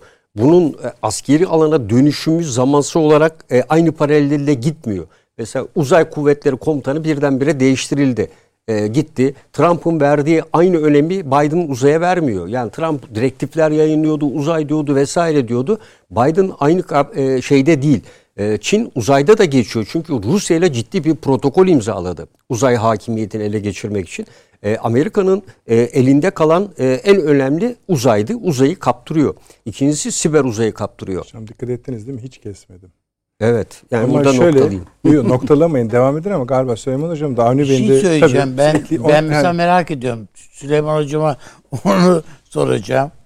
Belki bir açılım olur. Şimdi bu tabloda hocam Amerika'nın çaresiz kaldığı Tabii. hissediliyor. Yani evet Çin bu e, efendim e, bu tabloda fevkalade atak ve hakim pozisyonda filan. Ve Amerika bu saldırılara hiç cevap verebilecek durumda değil. Ve veyahut da olsa olsa belki Çin'i geriletmek adına işte konvansiyonel silahlarla veya başka yöntemlerle Çin'i belli bir noktada geriye itebilir. Çevreleyip geriye çevreleyip itebilir. Geri, ama Amerika evet. kendisi çevreleniyor. Ha. Yani kuşatılıyor. Şimdi ama bu çaresizlik yani dışarıdan ben mesela baktığımda aa ne güzel Amerika çaresiz göçürüyor, göçüyor yani güzel, iyi gibi hoşuma da gidebilir. Ama gerçekten bu sevilecek bir şey mi yani? Tabii.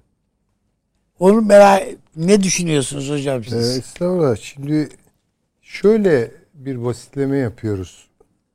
Ee, iki güç Amerika Birleşik Devletleri ve işte Çin. Bizim Kırkpınar e, şeylerinin e, o cazgır tabir edilir ya hani evet. iki yiğit çıktı meydane işte her evet. biri ötekinden merdane falan. Böyle olmuyor bu işler.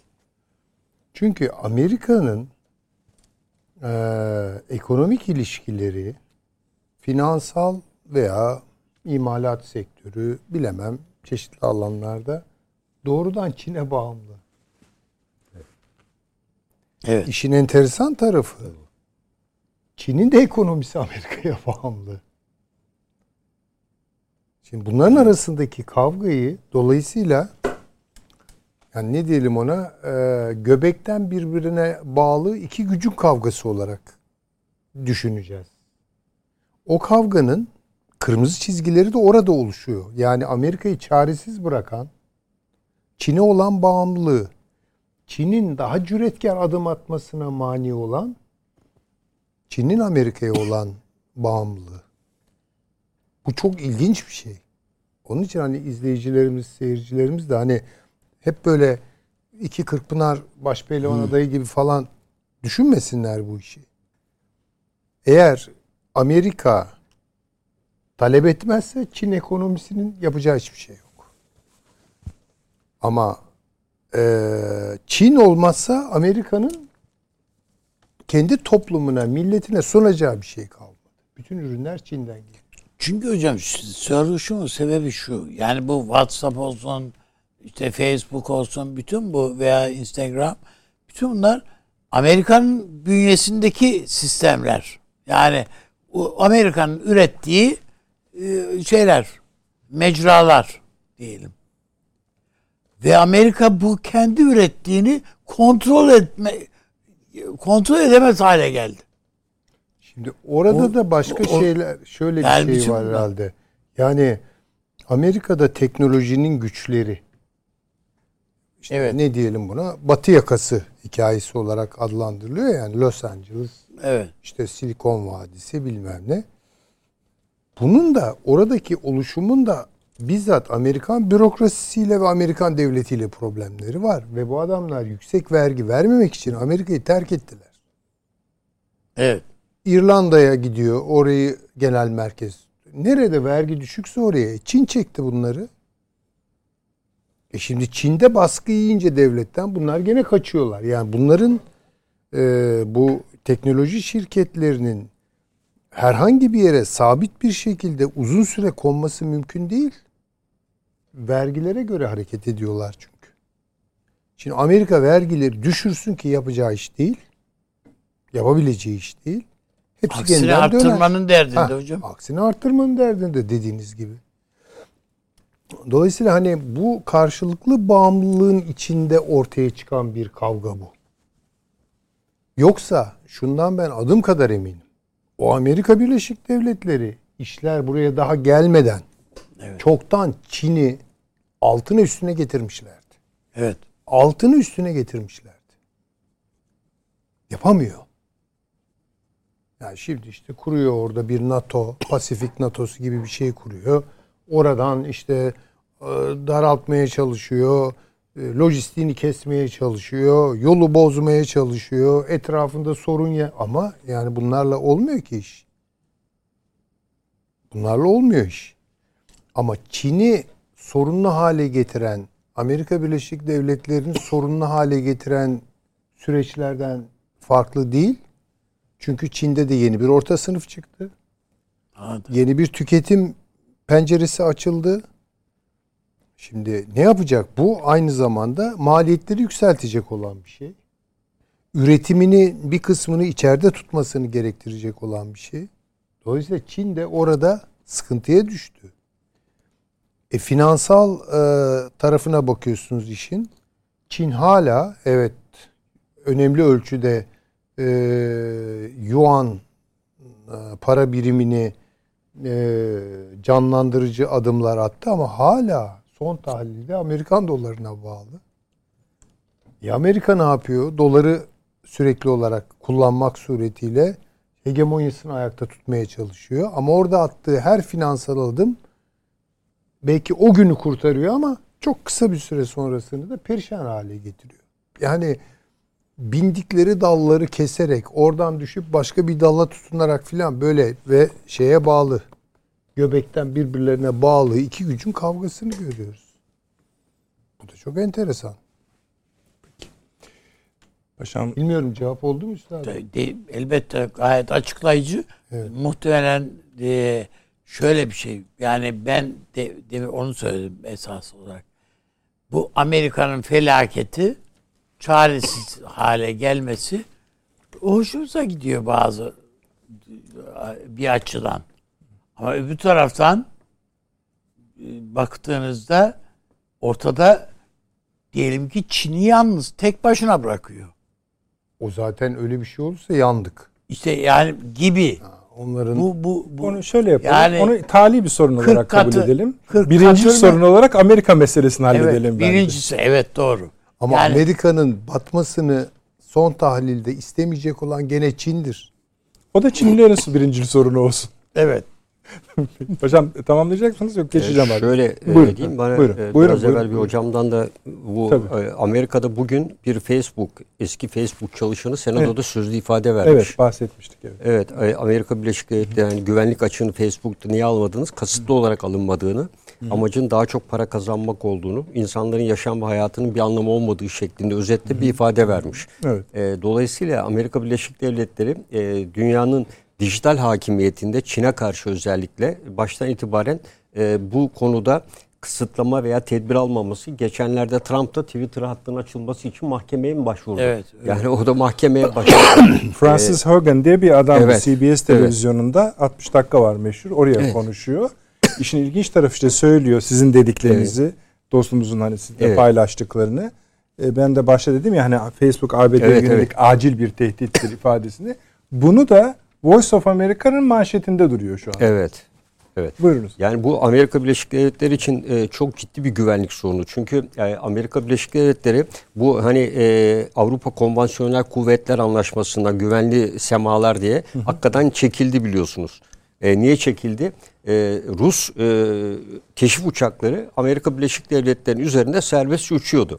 E, anlaşmayla ne denilmişti? Bu uçakların belli kriterlere sahip olması. Ama Amerika bu kontrolü ihmal ettiği için e, Ruslar e, gizli teknolojilerle bu keşif uçaklarını organize ettiler ama Amerika bunun hiç farkına varmadı. Farkına vardıklarını iş işten geçmişti. Ruslar bütün Amerika'nın nükleer silah ve diğerleri olacak her yerine nokta nokta Google'un haritaları gibi çıkarmışlardı. Yatak odalarına girilmiş. Aynen yani. aynen. Yani aynen girilmişti.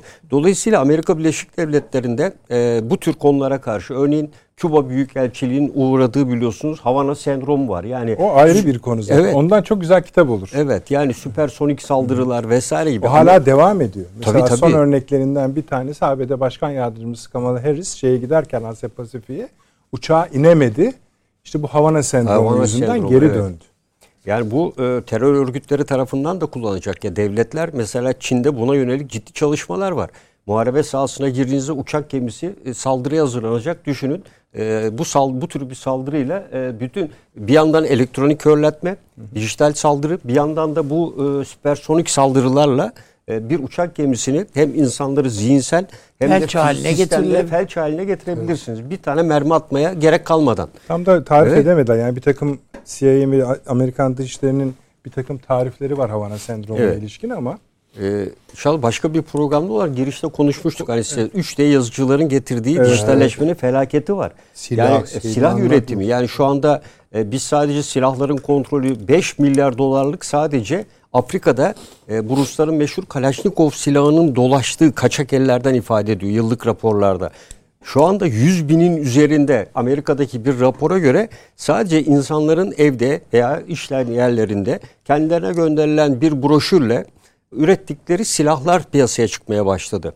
Yani bunların e, basitleri olduğu gibi şu anda Amerika'da 500 bin dolara kadar alıcı bulabilen sofistike sistemler bile satılmaya başlandı. Dolayısıyla çok basit bir av tüfeği değil, tam anlamıyla e, bir silah fabrikasında üretilen bir silahın plan ve projesini koyduğunuz zaman gerekli kompozit maddelerle ve kimyasal maddelerle bir araya getirdiğinizde yani eczanede ilaç üretimi gibi e, bir şey eskiden eczanelerde vardı biliyorsunuz e, eczacıların kendileri e, bazı ilaçları üretip evet. verirlerdi bize. Onun gibi bir şey üretmeyiz. Bu insanlığı dijitalleşmenin getirdiği en felaket. Biz bunu e, işte diyorduk ki efendim endüstriyi kolaylaşacak. Herkes X ayakkabısını artık mağazaya giderek değil evinde onun kumaşını alarak kendisi üretecek. Kendine göre model çizecek veya bir takım organların yerine dijital organlar işte bu makinelerle üretilecek diyorduk ama olayın e, bu şekliyle çok farklı boyutlara doğru ilerlediğini. Yani bu evet. şey silahla e, yani 3D yazıcı. Evet 3D yazıcı ile işte. Larla. Evet. Silah silah üretiyoruz. bir yandan ona insanlar için organ üretiyoruz, karaciğer filan. Ama öbür tarafta da insanlığı Şöyle yok edecek. Şöyle bir şey var mı evet. paşam? Katılır mısınız bilmiyorum. Çok özür dilerim. Estağfurullah. Bir şey, e, hani böyle bizim modernleşme tarihimizin alaca karanlıklarında o laflar edildi yani medeniyeti alırız Evet. Kültürü bırakırız Kültürü dışarıda evet. falan. Dışarıda, evet. Değil mi? Saf saf Prens evet. Said Halim Paşalar. Evet, evet. Mehmet Akifler. Yani iyi ile kötünün o kadar Ziya Gökalpler. Ayıklanabileceği. Ha. ha ama bu bu düşünce hala var bu çocuksu düşünce var insanların tabii. kafasında. Var, var. Olmaz mı? Yani evet. ve Allah'tan alacak iyilikler azaldığı için batıda. Tabii evet. ben şeyi hatırlıyorum da üstadım hatırlar, evet. paşam da hatırlar da en gencimiz olarak pek siz hatırlamayabilirsiniz. Teşekkür ederim. Bu ilk siyah beyaz televizyonlar çıktığında halkla konuşuyorlardı böyle muhabirler. Televizyondan ne bekliyorsunuz? Şimdi öyle orta sınıf ev kadınları filan o devirde efendim eğitimimiz için çok iyi olacak. E, ulusal eğitimimizi güçlendirici, Evet. Ee, büyük bir hamle, büyük bir fırsat. Belgeseller. Belgeseller falan. oynatılacak vesaire. Sonra sabah programlarında aldık soluğu. Yani bu işler böyledir yani. Öğleden sonraları da var hocam. Bir de öyle öyle yani, mi var onu evet, bilmiyorum. istirahatliyken evde onları da gördük yani. İran'a geçelim mi? Hayır. Bu konu biliyorsunuz sabaha bulur esasında. Çünkü çok boyutlu bir konu ama bir İran'da var. Sizle başlayalım Süleyman Hocam. Hayır, hayır, İran nasıl? konuşalım. Nedir efendim İran'la problemimiz Süleyman Bey? Valla e, bu Biden'ın gelişiyle birlikte bu masada da ittifak ettik herhalde o konuda. Bu Soçi üçlüsüne bir haller olacağı. Hı hı. Tamam. E, hatta bunun artık sürdürülebilir olup olmayacağı günlerin bile çok uzakta olmadığına dair evvela his seviyesinde daha sonra gittikçe güçlenen bir izlenim seviyesinde konuşmalar yaptığımızı hatırlıyorum. Ee, bu süreç işliyor.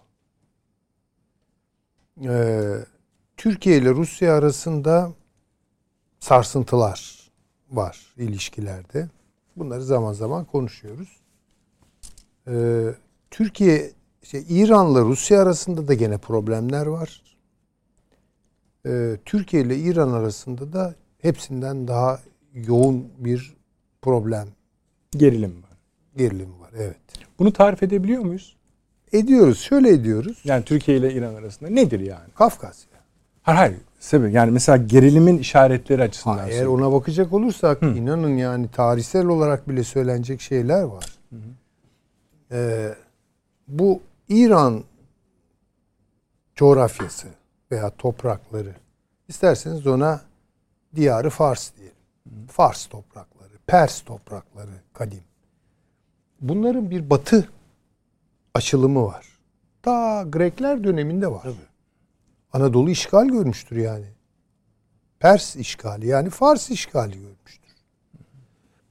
İşte o deniz savaşlarıdır, kara savaşta üç şeydir bir sürü bir sürü e, hikayesi var.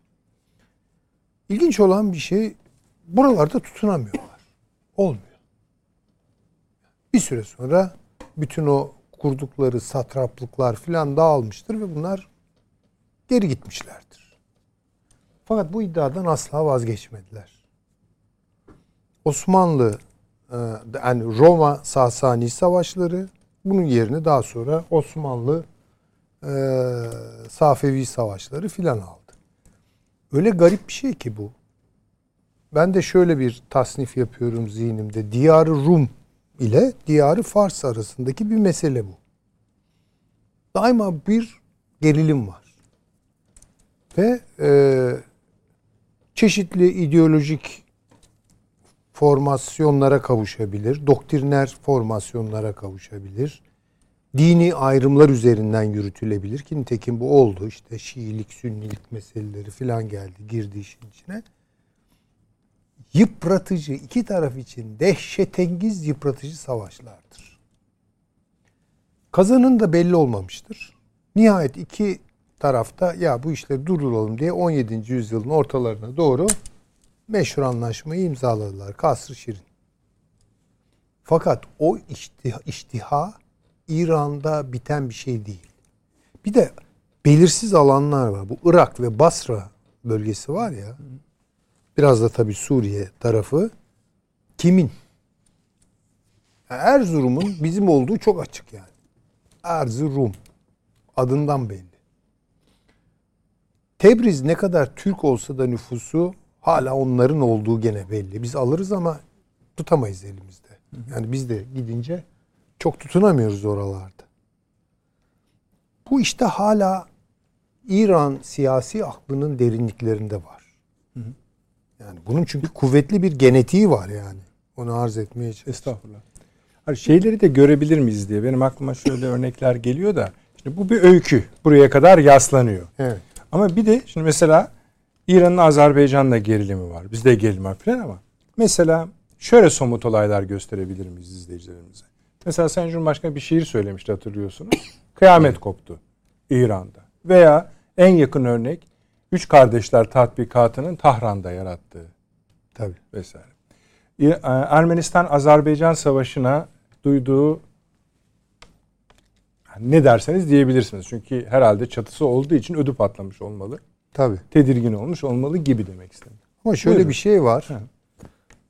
Özellikle bu Osmanlı Sasani şey affedersiniz Safevi e, savaşları yani Türk İran, Ir Tur nasıl ayıracaksınız?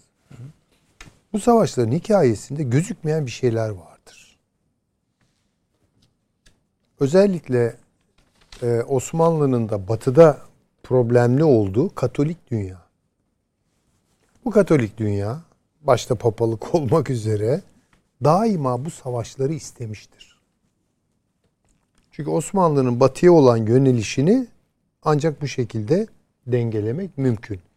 Ve çok bence ince, derinden bir e, ispiyonaj, e, fesat network'ünü bu topraklarda işlettiğini ve İran'ı özellikle Osmanlı'ya kışkırtmakta çok etkili olduklarını düşünüyorum.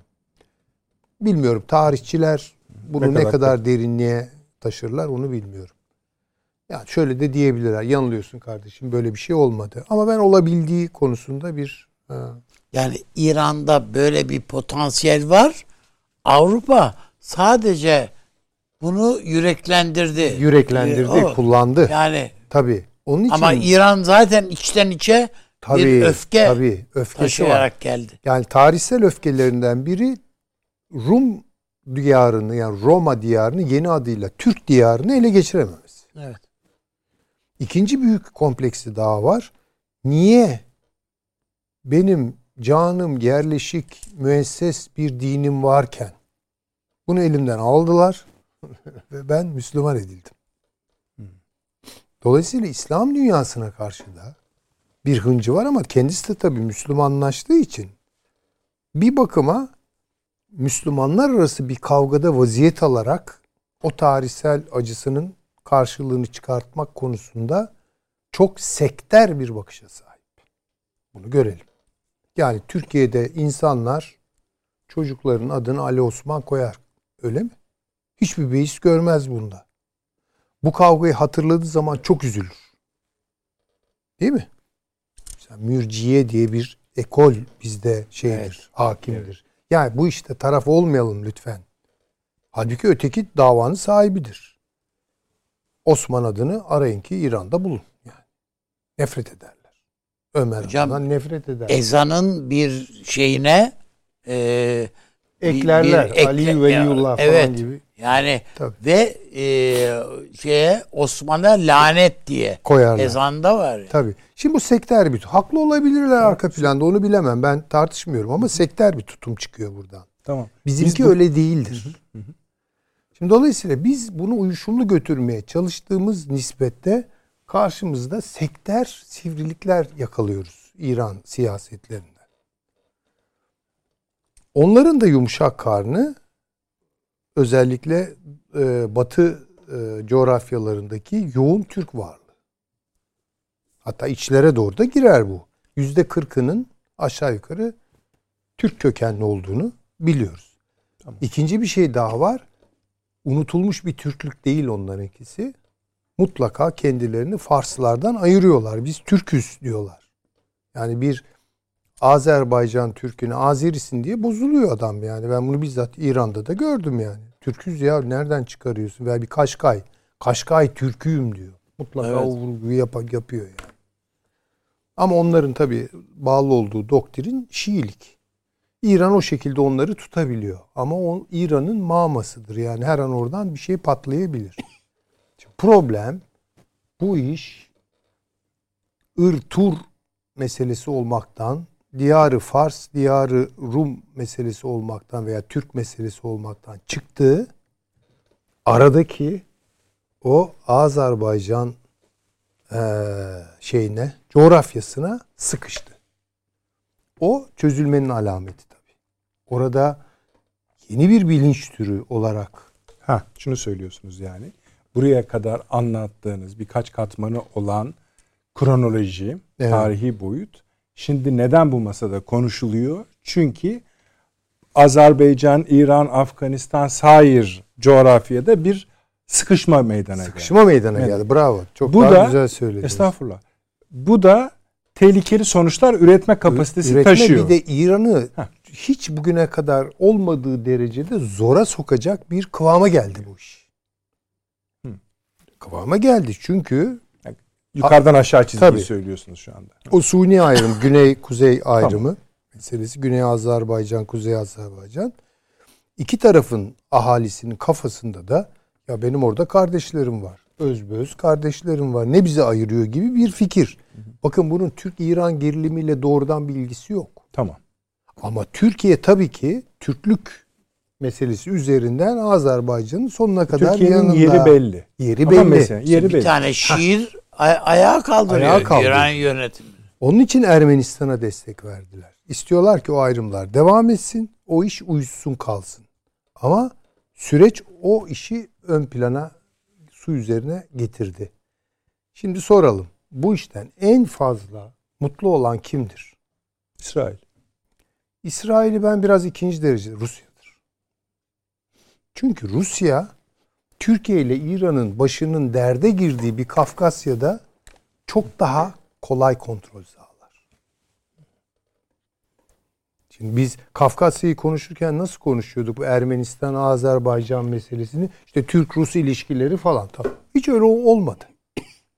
Putin de gayet sakin bir şekilde geldi. Türkiye ile kafa kafaya verdi, çözdü. Akabinde ne oldu? En büyük gürültü nereden çıktı? İran'dan çıktı. Ve şu an hiç konuşmuyor Rusya. Türkiye başta tabii Aliyev ile e, Hamaney atışıyorlar. E, Türkiye müdahil oluyor, Erdoğan giriyor topa. Şimdi orası hı hı. dolayısıyla biraz Rusya'nın yani nasıl söyleyeyim daha kolay yönetebileceği bir gerginliğin konusu haline geliyor. İkinci olarak dediğiniz gibi İsrail. İran'ı biraz da e, böyle cinlerini tepesine çıkaran şey orada İsrail varlığını hissetmesi. İsrail orada var mı? Ne kadar var? Yoktur diyemem. Ama başından beri onu da söylüyordum. Nerede yoktur diyemezsiniz? Yoktur diyemem orada. Hayır, nerede ama? Şimdi bakınız mesela İsrail'in Bakü Büyükelçisi, paşam daha iyi biliyordur. Çok ileri geri laflar ediyor orada.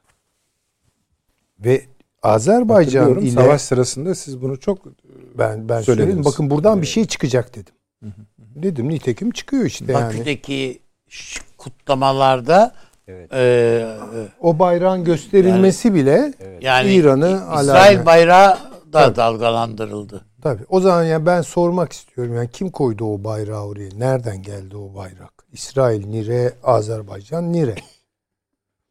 Şu olur ekonomik olarak petrol satar vesaire. Biz de ticaret yapıyoruz diyorum. Ne lazım gelir ki? İşte Çin'le Amerika boğuşuyor ama ne biçim ticaret yapıyorlar. Mesele o değil. Askeri ve stratejik alana çıktığı an iş silah alımları, askeri personel yetiştirilmesi vesaire gibi şeyler, uzman göndermeler falan gibi bir şeyler o zaman iş, işin rengi değişiyor demektir. Bakınız orada İsrail'in varlığı şu an Azerbaycanlı kardeşlerimize bir müthiş avantaj getirebilir. Yani dünya lobilerini yönetmek, işte dünya kamuoyuna bir şeyleri anlatmak, Ermen Ermenistan lobisini durdurmak vesaire. Ama orada o varlık var varsa bu bugün İran'a karşı gibi bir şey olarak anlaşılabilir. Yarın neye ve kime karşı ne yapacağını ben bilmiyorum. Bunu da söylemek zorundayım. Şu açıdan da belki bir şey eklemek istersiniz. Hani abiye geçeceğim ama birazdan. İran hani bu anlattığınız öyküde biraz sıkışmış olarak gözükmekle birlikte hani dikey bir çizgi bu. Yatay çizgide biraz daha avantajlı duruma da gel. Yani rolünün ben büyüdüğünü düşünüyorum İran'ın. Bir yandan Batı ile ilişkilerinde nükleer kriz nedeniyle olan sıkışıklıktan daha rahat bir konuma geçiyor. Çünkü Avrupa mesela artık o kadar Amerika'nın yanında bulunmuyor. Hiçbir zaman değildi zaten. Evet. Şimdi İngiltere'de bulunmuyor. Bilemem. Konuşmalar onu gösteriyor. Hadi onu geçtik evet. diyelim. Ee, bu Afganistan meselesinden sonra ortaya çıkan Şangay İşbirliği Örgütü Çin'in arkasında durması, meşhur 400 milyar dolarlık anlaşma sair gibi konular biraz daha rahatlatmış gözüküyor İran'ı. Bunu esasında Arap ülkelerinin Basra'nın tavrından da anlayabiliyoruz. Kaygılandıkları evet. gözüküyor Türkiye yanaşmalarından. Bunu uzatabilirim. Ama bir sıkışmışlık yaşıyor ama değil mi bunlarla birlikte? E, tabii krizin bir tarafı olarak elbette ama hani şunu da ekleyebiliriz. Mesela Suriye'deki varlığından herhalde Rusya'nın rahatsız olduğu biliniyor. Tabii. Türkiye'de rahatsız ya da en azından daha yakından takip ediyor. Mısır hepsinden daha fazla rahatsız. rahatsız. Zaten bugün ilk de defa İsrail arasında şey başladı. Evet. Fakat bu tartışma sürerken İsrail, e, İran ilk defa dün yanılmıyorsam paşam Azerbaycan'la arasındaki gerilimde İsrail'in ismini zikretti. Tabii, dedi tabii. ki sorun budur dedi. Tabii. Ha. Deyince saat 21.17 itibariyle İsrail'in Moskova Büyükelçisi çıktı. Dedi ki bu duyduğum en aptalca laf dedi. Azerbaycan da kanıt gösterin Kanıt dedi. gösterin falan dedi. Evet. Ama tabi burada siz dediniz ya burada varlığı var mı yok mu ben kefil olamam dediniz. Galiba İsrail... Oldu muhakkak. Evet. Yani orada bir problem var ve yani İsrail oraya girdi bir yani. kısmı zaten tabii, savunma evet. sanayiyle girmişti zaten. Tabii zaten yani, girmişti. Hani yanlış anlamasın sanayi. izleyicilerimiz. Hani coğrafyada sınırda bulunmasından mesela Karabağ'daki varlığından rahatsızım diyor İran ama şeyde diyor ki ya nerede varsa göster. Kastettiğimiz bizim o değil. Siyasi etkisinden bahsediyoruz İsrail. Böyle bir şeyden şüphelenebiliriz sanırım Süleyman. Tabii şüphelenebiliriz. Hı hı. Yani demek istediğim şimdi orada İsrail'in ve Rusya'nın ön aldığını ve rahatladığını söyleyebilirim. Hı hı. Yani İsrail rahatladı çünkü çok iyi söylediniz. Ummadı. Yani Moskova Tel Aviv ilişkisi de burada bir o çok iyi aslında. tabii, tabii onların tabii. ilişkileri. Sadece çok Suriye iyi. meselesinde tabii. değil yani. Ve İran'la Türkiye'nin gerginlik yaşaması. Şimdi sebep tabii Türkiye'nin Azerbaycan'a verdiği destek, askeri güç şey falan bu değil. İsrail var orada diyor. Hedefi İsrail. Hani yapacağını ben hiç zannetmiyorum. Ama şaşırır eğer hani Azerbaycan'a karşı bir saldırı bir şeyler olursa Yok, ben de zannetmiyorum haklısınız ama çok feci bir şey olur yani. Aynı anda Türkiye ve Pakistan girer. İran. Onu yapacağını hiç zannetmiyorum. Ben zannetmiyorum. Bir de şöyle bir şey. Bugün mesela e, bugün de yanlış hatırlamıyorsam Ermenistan lideri Paşinyan şeyi tamam dedi görüşelim dedi. Ben dedi hazırım dedi. İşte Ermenistan da düşerse iyice kalacaklar. Tabii işte iş iyice karışıyor. Gibi. Ama Tabii. bunları yani mesela bunların böyle olması bu olayın nereden sonra ortaya çıktığını hatırlayalım. Sayın Aliyev zaten bu teklifte bulunmuş idi. Soçi zirvesinden sonra ben hazırım dedi.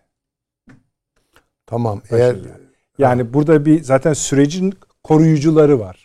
Öyle ben öncesinde söylediği Paşinyan'ın mı? Evet. Ha, çok önceden bir daha söylemişti ama o savaş zamanının biraz sonrasına denk geldiği için hani biz biraz onu şey hani yani adam kendini mi kurtarmaya evet. çalışıyor falan diye. Evet. Peki Avni abi siz ne diyorsunuz? Şimdi bir hocam bir e, tarihsel bir perspektif şey yaptılar. Ona bir iki ilave yaparak devam Buyurunuz. edeyim.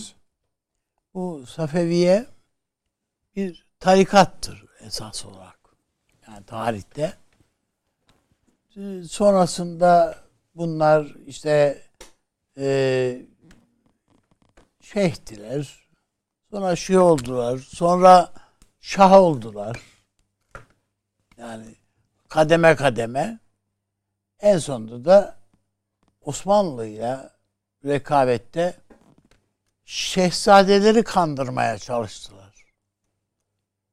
Yani o Türk şehzadeleri, Osmanlı şehzadelerini babalarına karşı ayaklandırmaya hatta bazılarını rehin alıp babalarına karşı e, böyle şantaj unsuru haline getirmeye uğraştılar. Baba oğul arasında yani özellikle mesela Kanuni'nin kendi çocukları arasında ki e, kanlı bir takım şeylere e, İran kışkırtmalarının sebep olduğunu herhalde söyleyebiliriz. Ama bugünün yani bugüne de geldi bunlar. Hep taşındı geldi. Bugüne baktığımızda Irak'ta bir İran İran varlığı var. İran'ı İran Irak'ı almak istiyor. Tabii. Esası bu. Yani kont öyle hani etkili olmak filandan söz etmiyorum. Yani Grossdeutschland'ı evet. Almanların almak istiyor. İran'ı kebirleri var onların da yani. Aynen. Yani Bağdat onlar Irak'ta için da seçimler var değil mi? Böyle bir şey. Birincisi bu. İkincisi Suriye İdlib konusunda o kadar duyarlılar ve Türkiye'nin buradan itilmesi, çıkarılması konusunda o kadar istekliler, arzulular ki Lübnan'dan e, ke, şey e, efendim adam getirttiriyorlar. Yani e, oradaki e, İranlı veyahut da Şii e, unsurları bir kısmını e, İdlib'e getirdiler ve e, onları e, Türkiye şey yapsın diye. E, Türkiye'yi kontrol etsin ve öteye ötelesinler diye. Ve burada bir tek şeyleri yanlarında Rusya var zan diye düşünmüşlerdi. Şimdi Rusya'nın yanlarında olmadığını gördüler. Yani onun için e, şey Suriye'de Esed'in üstüne çullanıyorlar şimdi. Yani bu hani bu İdlib'de Türkiye'yi ye öyle bir vur ki hiç acımasız bir vuruş yani bu. Rusya'nın üstüne de atadım hatta bu vur şeyi bu darbeyi. Yani diyelim ki e, bin kişinin bin kişi hayatını kaybetsin. İçinde çoluk çocuk hiç önemli değil İran güçleri için. Bu. Ama Türkiye ile Rusya'nın arası açılır. Çünkü orayı kontrol eden Rusya. Ee, ve Türkiye bir şekilde sıcak çatışmaya girmez ama Rusya ile bütün ipleri koparabilir. Ha, İran buna oynuyor şu Tabii. dönemde ve önümüzdeki ha bunu Türkiye görmüyor değildir. Muhtemelen e, Rusya'yı da bu geliş şeyden, bu yaklaşımdan haberdar da etmiştir. Ayağınızı denk alın bunlar böyle numaraların içerisine giriyorlar diye. Yani hakikaten bu e, şey e, acem oyunu dediğimizin e, şeyini burada o görürüz. Yani bunun İranlılıkla, Şiilikle ve alakası yoktur. Bu tamamen ırkçı bir yaklaşım. Yani açıkça. Hazreti Ali sevgisinin ben Hiç Türkiye'de çok daha fazla tabii, olduğunu tabii, düşünüyorum. Tabii tabii. Hiç şüpheniz olmaz. Tabii. Ve evet. daha samimidir yani. Evet. Doğrudur. Harbidir. E, o kendini zincirlemeler falan filan hiçbir bunun bir samimiyet unsuru yoktur on, onlarda. E, yani bir takım insanlar kendiliklerinden samimi olabilir ama Avrupa'da protestanlar da böyle yapıyorlardı. Kendilerini zincirle böyle şey yapıyorlardı, dövüyorlardı filan. Öyle acı çekerek yani tarihteki bir acıyı hatırlatmak, hatırlamak filan. İsa'nın acısını ya, iyice e, hissetmek filan. Ya onlar e, son derece e, primitif şeyler. Ben önümüzdeki dönemde e, Rusya'dan ziyade ve hatta dediğim gibi Şam'dan ziyade İran'la uğraşacağımızı düşünüyorum. Evet, çok doğru.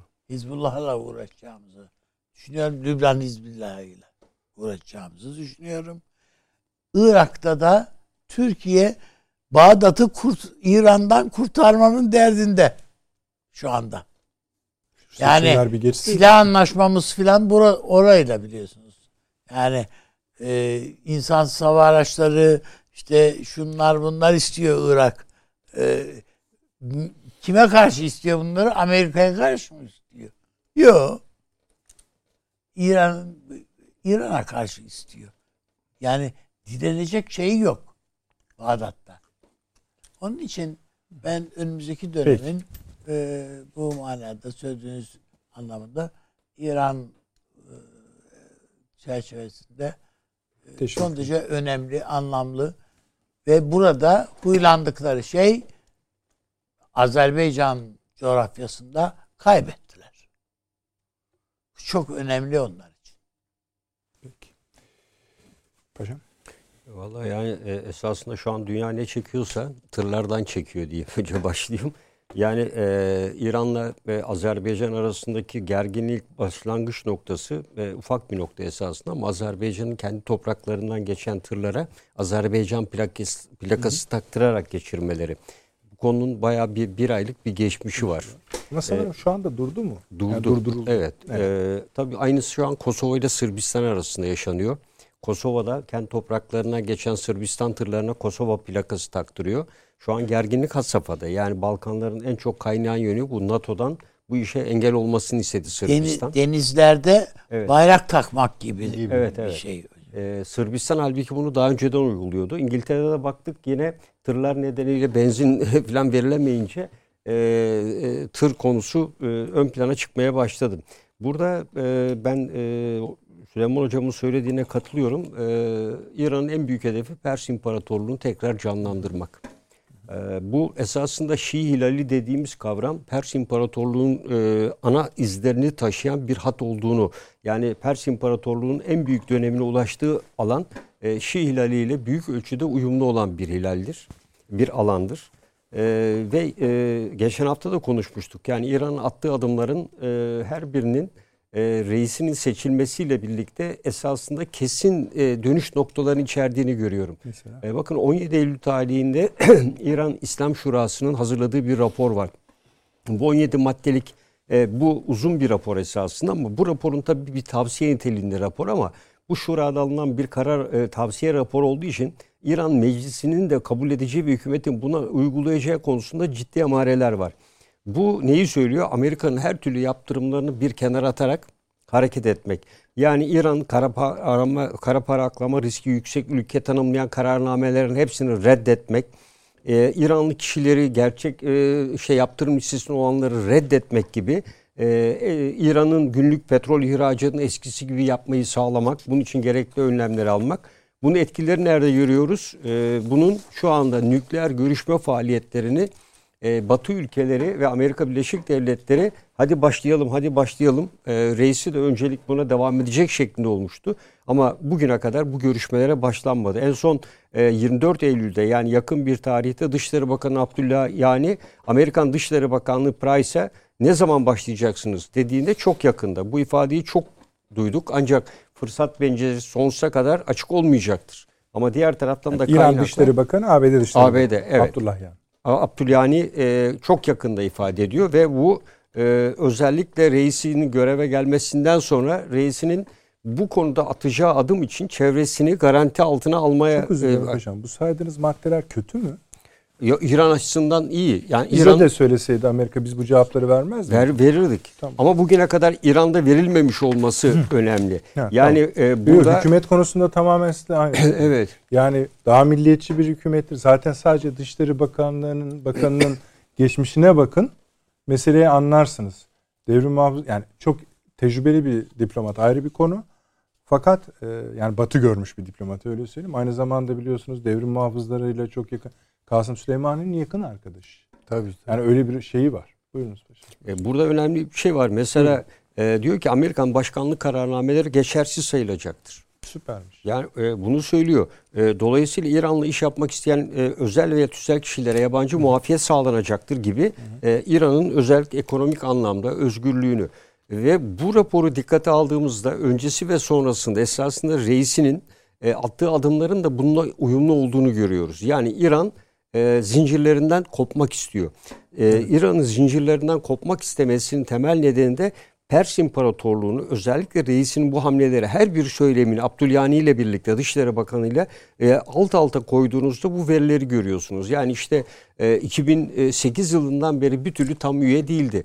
E, tam üye olmamasının temel nedeni neydi? Nükleer görüşmelerde tabiri caizse mızıkçılık yapması. Hele sen bunlara bir tam uy da bakalım. Her bir müdahalede e, Çin ve Rusya ona bunu söylemişti. E, sen şu taahhütlere bir uy bakalım. E peki ne oldu birdenbire bir, bir ay öncesinde e, bu taahhütlere mi uydu? Tam tersi yüzde 60-70'lere çıkarttı.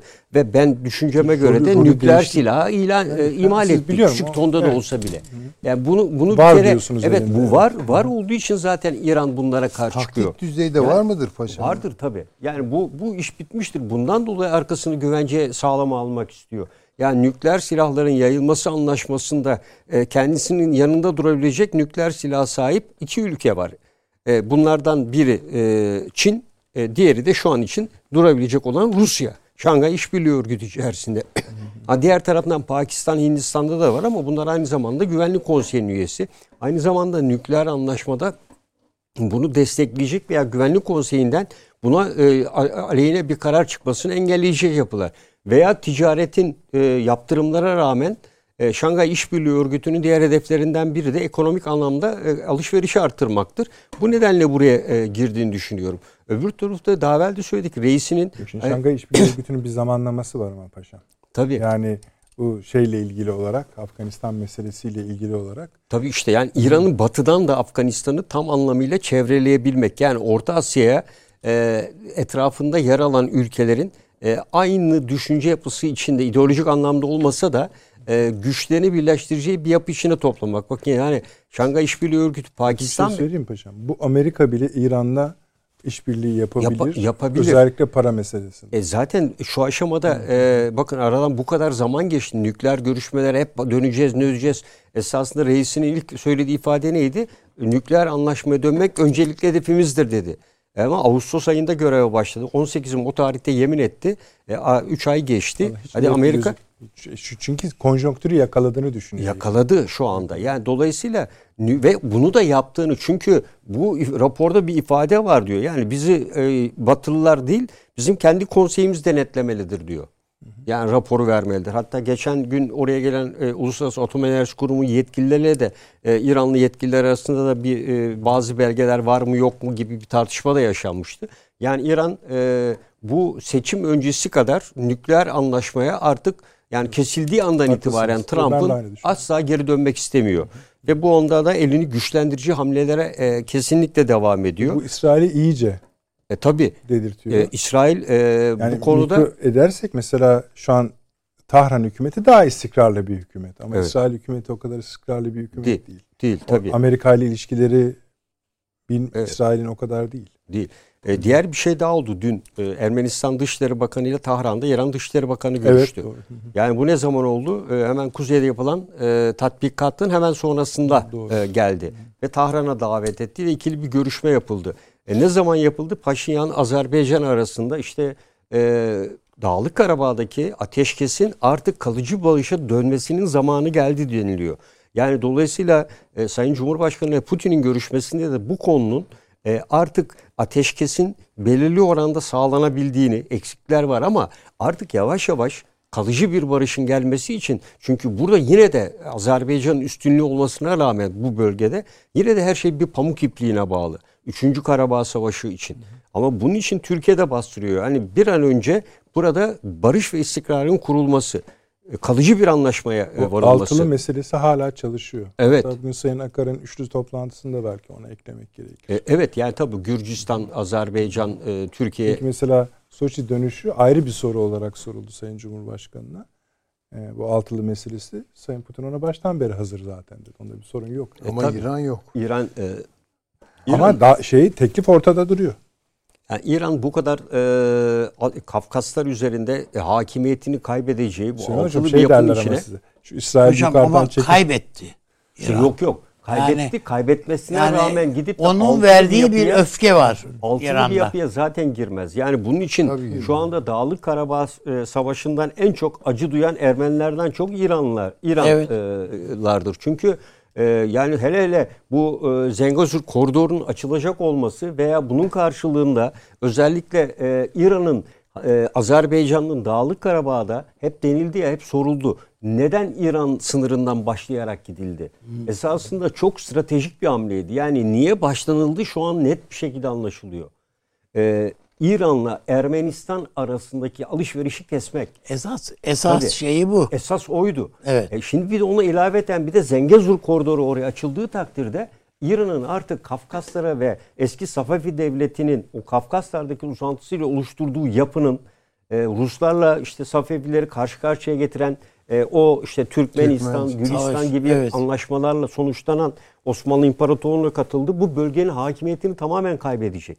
Ruslarla bağlantısı geçecek ve artık Kuzey Kafkasya'da, güneyde hakimiyet Ve şu anda Rusya'nın bu şeye yapı, yeni yapılanmaya itirazı yok. Yani İran'ın en en fazla İran'ı rahatsız eden yani en müttefik olarak gördükleri Rusya'dan arzu ettikleri oranda bir destek bulamıyorlar. Evet onlar belki Ermenistan'ın evet. yanında yer alacağını tahmin etmişlerdi. Tabii tabii tabii. Evet. Türkler tokat yiyecek diye düşünüyorlardı. Evet. evet. Ama Rusya geri çekildi. Bence daha akıllı bir siyaset evet. uyguladı. Paşinyan'ı yüreklendirdiler. Ha. Ama şöyle bir şey de var mı? Ee, paşam sizin e, ya da üstadım ne düşünüyor? Aslında biraz da enerji yolları ve e, lojistik Tabii tabii. Yani, ile ilgili bir mesele tabii. var. Yani şimdi var, şöyle düşünün. Bu Zenzegor e, şeyini koridorunu bir türlü açmıyorlar. Bir anlaşma da var değil mi? Evet, Hemen evet. yani. Ruslar açacaktı evet. ve emniyete Bakın, onlar sağlayacaktı hatta. Ama. Evet işte Ruslar açmıyor. Ruslar Laçin'i açmıyor. kısmen açtılar. İki koridoru vardı. Bir Laçin'de bir koridor açmak güvenliğini yine Ruslar sağlayacaktı. Burayı da Rusların iç güvenlik birimleri sağlayacaktı Zen koridorunda. Ha. Evet. Fakat niye bunu Rusya bu sürüncemeye bırakıyor? Tahminim şu ki bu Türkmenistan petrolü Hazar üzerinden yani Bakü, Tiflis, Ceylan, evet. Ceyhan var ya buraya eklemlenecek. Yani diğer Hazar petrolleri Tabii, de buraya doğru. eklemlenecek. Belki evet. Kazakistan buraya eklemlenecek. Şimdi öyle bir şey oluşuyor ki e, Türk akımı projesine alternatif tabii, tabii, başka evet. bir bunu Rusya istemez. Ve bağlantı noktası da işte o e, yol. Bir de Türkiye'nin bağımlı kalmasını isteyecekti Rusya. Yani ha, ikinci, böyle bir kozu kaçırmak da istemez. İstemez. İkinci de şu bence İran'ın hesabı burada. İpek yolunun güzergahının Kafkasya veya Anadolu sınırları içinden geçmesini istemiyor. Onun benim anlayabildiğim kadarıyla istediği İran, İran kontrolünde bir Irak ve evet. Suriye üzerinden evet. Avrupa'ya Akdeniz ve aslında bu ama iki bu, şey bu non, yani bu neredeyse yani hayal yani. Yani, neyse evet. ama tabii tabii tabii. Hayır, demir yolu hattı olacak gibi yani onda. Onda e, özellikle e, Çin'le olan görüşmesinde ve özellikle bu e, en son imzalanan 25 yıllık anlaşmada İran Çin buna, buna yatıyor değil mi? Tabii tabii. Çin e, bunu altyapı olarak üstlendi. Yani Çin'den gelecek olan e, özellikle Gwadar limanına kadar inen Pakistan içinde yapıldı. O Belucistan üzerinden Hı. bağlanacak. Ancak burada en önemli sorun tabii Belucistan'da e, bu Amerika'nın da desteğinde olan CIA'nin örgütlendiği hem Pakistan hem de e, İran e, sınır bölgesindeki bu e, da e, hareketlerin yani de, e, İran devletine karşı yönelik ayrılıkçı dedikleri hareketlerin çok etkili olması yani e, orduya karşı da eylemlerde bulunuyorlar. Buranın güvenliğini sağlamaya, onun için de İran'la Pakistan ortak sınır fizik güvenliği ve muhafız birliği oluşturmaya karar verdiler. E, bu doğrultuda e, her iki tarafta da e, Çinliler başta olmak üzere tabi Pakistan tarafında ciddi saldırılar oluyor. E, bu arada tabii e, bu bölgede Gwadar Limanı batısında e, e, İran'a ait önemli bir liman var. Çin burayı da hareketlendirmeye çalışıyor. Yani Çin bu bölgeye... Çabar e, Evet, çab, e, çab, Çabar. Çabar. E, Cibuti'den sonra ikinci. Çünkü burası sivil bir üs gibi görülüyor ama e, bu sivil üssü süratle Çin asker üsse çevirebilir her an için. Dolayısıyla biri Cibuti Körfez'in girişinde bir de Körfez'in tam anlamıyla çıkışında birdenbire Çin e, iki noktada birden yer aldığını e, düşünüyoruz. Bu aynı zamanda İran'ın da elini kuvvetlendiriyor ve Çin'in de Amerika'ya karşı hem enerji hatlarının kontrolü e, bakın Amerika Birleşik Devletleri'nin üstlere dayalı kontrolüne karşılık Çin anlaşmalara dayalı ve enerji içerikli konularla bunun karşısında durmaya çalışıyor. E, burada e, bir konu doğa oldu daha dün. E, işte kuvveti kendi eyaleti gibi kabul ediyor biliyorsunuz. Asla bir e, ayrı bir yapı kabul etmiyor İran. Bahreyn'le e, İs, e, İsrail Büyükelçiliği açıldı. Buna çok ciddi bir tepkide bulundu. Yani bunu sıradan bir olay olarak ve zamanlama açısından İsrail'in yaptığı bu hamle Azerbaycan'ın kuzeyde yaptığı ve İsrail'i suçladığı bir tatbikat yani İsrail'in suçlandığı bir de DAEŞ burada tur atıyor burada yoğunlaştı gibi e, esasında İsrail'in yanına onun e, düşman olarak sadece o değil DAEŞ'in de olduğunu söyleyip ama ana hedefin Siyonizm burada giderek yaygınlaştığını söylemesi ve ondan iki gün sonra da e, Bahreyn'de İsrail Büyükelçiliği'nin törenle açılıyor olması. Evet. Yani İran bir baktı kuzeyinde İsrail var. Güneyine de geldi İsrail. Hemen Körfez'in karşısında. Ee, ve Suriye'de gidiyor. Arada bir kendisini bombalayan İsrail var. Ee, bu yüzden de İsrail'in ileride Bahreyn'le de kısa bir süre içinde e, ki Bahreyn önemli bir kısmı biliyorsunuz Şii e, ağırlıklı. E, ve bu yapıları hareketlendirerek Yemen benzeri bir olay Bahreyn'de de başlayabilir. Yani Yemen'deki Husiler benzeri bir olay zaman zaman sokak hareketlerinin olduğu bir yerdir Bahreyn. Ve burada da bu hareketler başlayabilir. Ee, ve e, son olarak da tabii geçen hafta da söyledik. Irak içindeki hareketler ve diğerine baktığımızda e, ben yakın bir tarihte nasıl e, Pasifik'te Çin, Amerika e, arasında olası bir e, çatışma konvansiyonel düzeyde pek fazla büyük yapıya dönüşmese de Türkiye-İran arasında da e, böyle bir e, oluşumun ister istemez gerçekleşeceğini düşünüyorum. Yani biz e, batıdan veya diğer taraflara değil özellikle İran'a karşı e, ki onun özellikle füze savunma sistemi ne karşı çok e, koruma tedbirlerimizi arttırmamız gerektiğini değerlendiriyorum. İki fasıl daha var aslında izninizle hani onlara başlıklarla. Bir Türkiye-İran gerilimi yani bir potansiyel tırmanıyor. İki, Mısır, Ürdün, İsrail, e, İsrail onlar Suriye. arasında. E, Suriye, e, Suudi Arabistan, Birleşik Arap Emirlikleri üzerinden hmm. bu coğrafyaya doğru müthiş bir anti-İran ve anti-Türkiye şey geliyor. İkisi birden yani. Evet. Şu Suriye'den şeyler e, yabancı güçler çıksın. Çıksın şey bu Arap Birliği. E, Birliği'nin Arap şey, milliyetçiliği evet. aslında gibi gözüküyor. Aslında bu İsrail demek yani. Evet, İsrail'e hizmet eden bir tuhaf milliyetçiliğe dönüştü bu iş. Arap milliyetçiliği yani. Peki. Ee, şu Yunanistan meselesine biraz Cezayir'den de gelerek Cezayir, Fransa, Rum kesimi, Yunanistan ve son krizle bağlayarak bir turda orada yapalım müsaade ederseniz. İşte zaten öbür fasılda oydu. E tamam öbür fasıldan madem öyle siz buyurunuz efendim. Ama sizin üzerinize kaldı. Estağfurullah. Şöyle şunlara da ekleyeyim. Bu silahlanma konusunda Yunanistan'ın vesaire hani Fransa'dan şunu aldı bunu aldı. İşte uçak aldı. Bir, bir de gemiler var değil mi? Üç tane. Evet, fırkateyn. Fırkateynler var. Bu Avrupa Birliği içinde de bir tartışma yaratıyor. Hani bu bu garip bir şey diye. Ben şöyle anladım bunu. Almanya'nın bir rahatsızlığı olabileceği şeklinde anladım. Fakat Rum kesimi de İsrail'den şeyi istedi. E, kubbeyi Evet, evet yani bir... İsrail kendisi kullanırken bile hani fazla elektrik gitmesin diye şaka yapıyorum tabii. Hani kimseye verecek hali yok. Böyle bir durum var. Cezayir örneği de ortada. Nedir Yunanistan'ın derdi diye başlayalım. Siz haritayı tamamlayın. Yani Yunanistan e, bir Türkiye için bir migrene dönüşmek istiyor. E dönüş onu başardı ya. Evet. Yani yani çünkü Batılıların daha iyi bir tabiri vardır ama bunu söyleyeyim. Tabii tabii. Yani bu şeydir. E, zaman zaman ilişkilerimiz düzelirdi, biraz bozulurdu, düzelirdi. Bir ara savaşın eşiğine gelirdik. Sonra tekrar bir şeyler olurdu falan. Şimdi öyle değil. Kronik bir şekilde bir Türkiye için migren oluşturmak. Yani. Türkiye'nin e, enerjisini mümkün olduğu kadar çok alana yaymak gibi bir senaryo işletiliyor. Aslında parantezin öbür tarafını yazıyorsunuz. Evet yani evet tabii tabii. İran bir parantez. İran bir parantez. Şimdi bir de böyle Yunanistan da bir parantez. Yani bunu bilelim. Tabii aşağıdan gelen İsrail'i. Tabii canım bizde bir de Azerbaycan'da karşımıza çıkan bir İsrail'i unutmayalım. Yormaya çalışıyorlar. Evet. Türkiye'nin mümkün olduğu kadar gücünü enerjisini dağıtmaya dönük bir e, rol daha doğrusu bir senaryoda Yunanistan'a verilmiş rol bu. İşte gösteri yap, e, askeri anlamda gösteri yap, tatbikat yap, işte e, Akdeniz'de Türkiye'nin canını sık bir şeyler yap, açıklamalar olsun. İşte kuvvet kaydır. Bunu yapıyor. Bildiğiniz sokakta gezen bir yani omuz atan adam yani. İşte tabii yani, yani ama bu tam yani böyle Türk Türkiye'nin siyasi aklına bir migren olarak e, ne kadar zarar verirsin. Bir şey yapacağı yok. Savaşacak mısın yani? Bu kadar silah alıp Türkiye ile mi savaşacaksın? Olacak iş değil bu.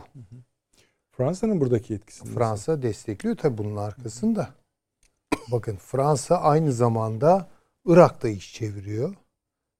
Fransa aynı zamanda İran'la olan ilişkilerini asla bozmuyor.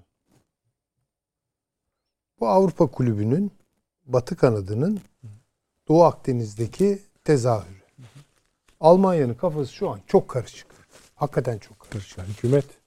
Evet yani, yani Türkiye'yi kaybetmek istemiyor. Meselesi, işte Cumhurbaşkanı e, Hürriyet gazetesiydi galiba. Ona uzun bir söyleşi verdi. Siz ne kadar seviyoruz işte vesaire.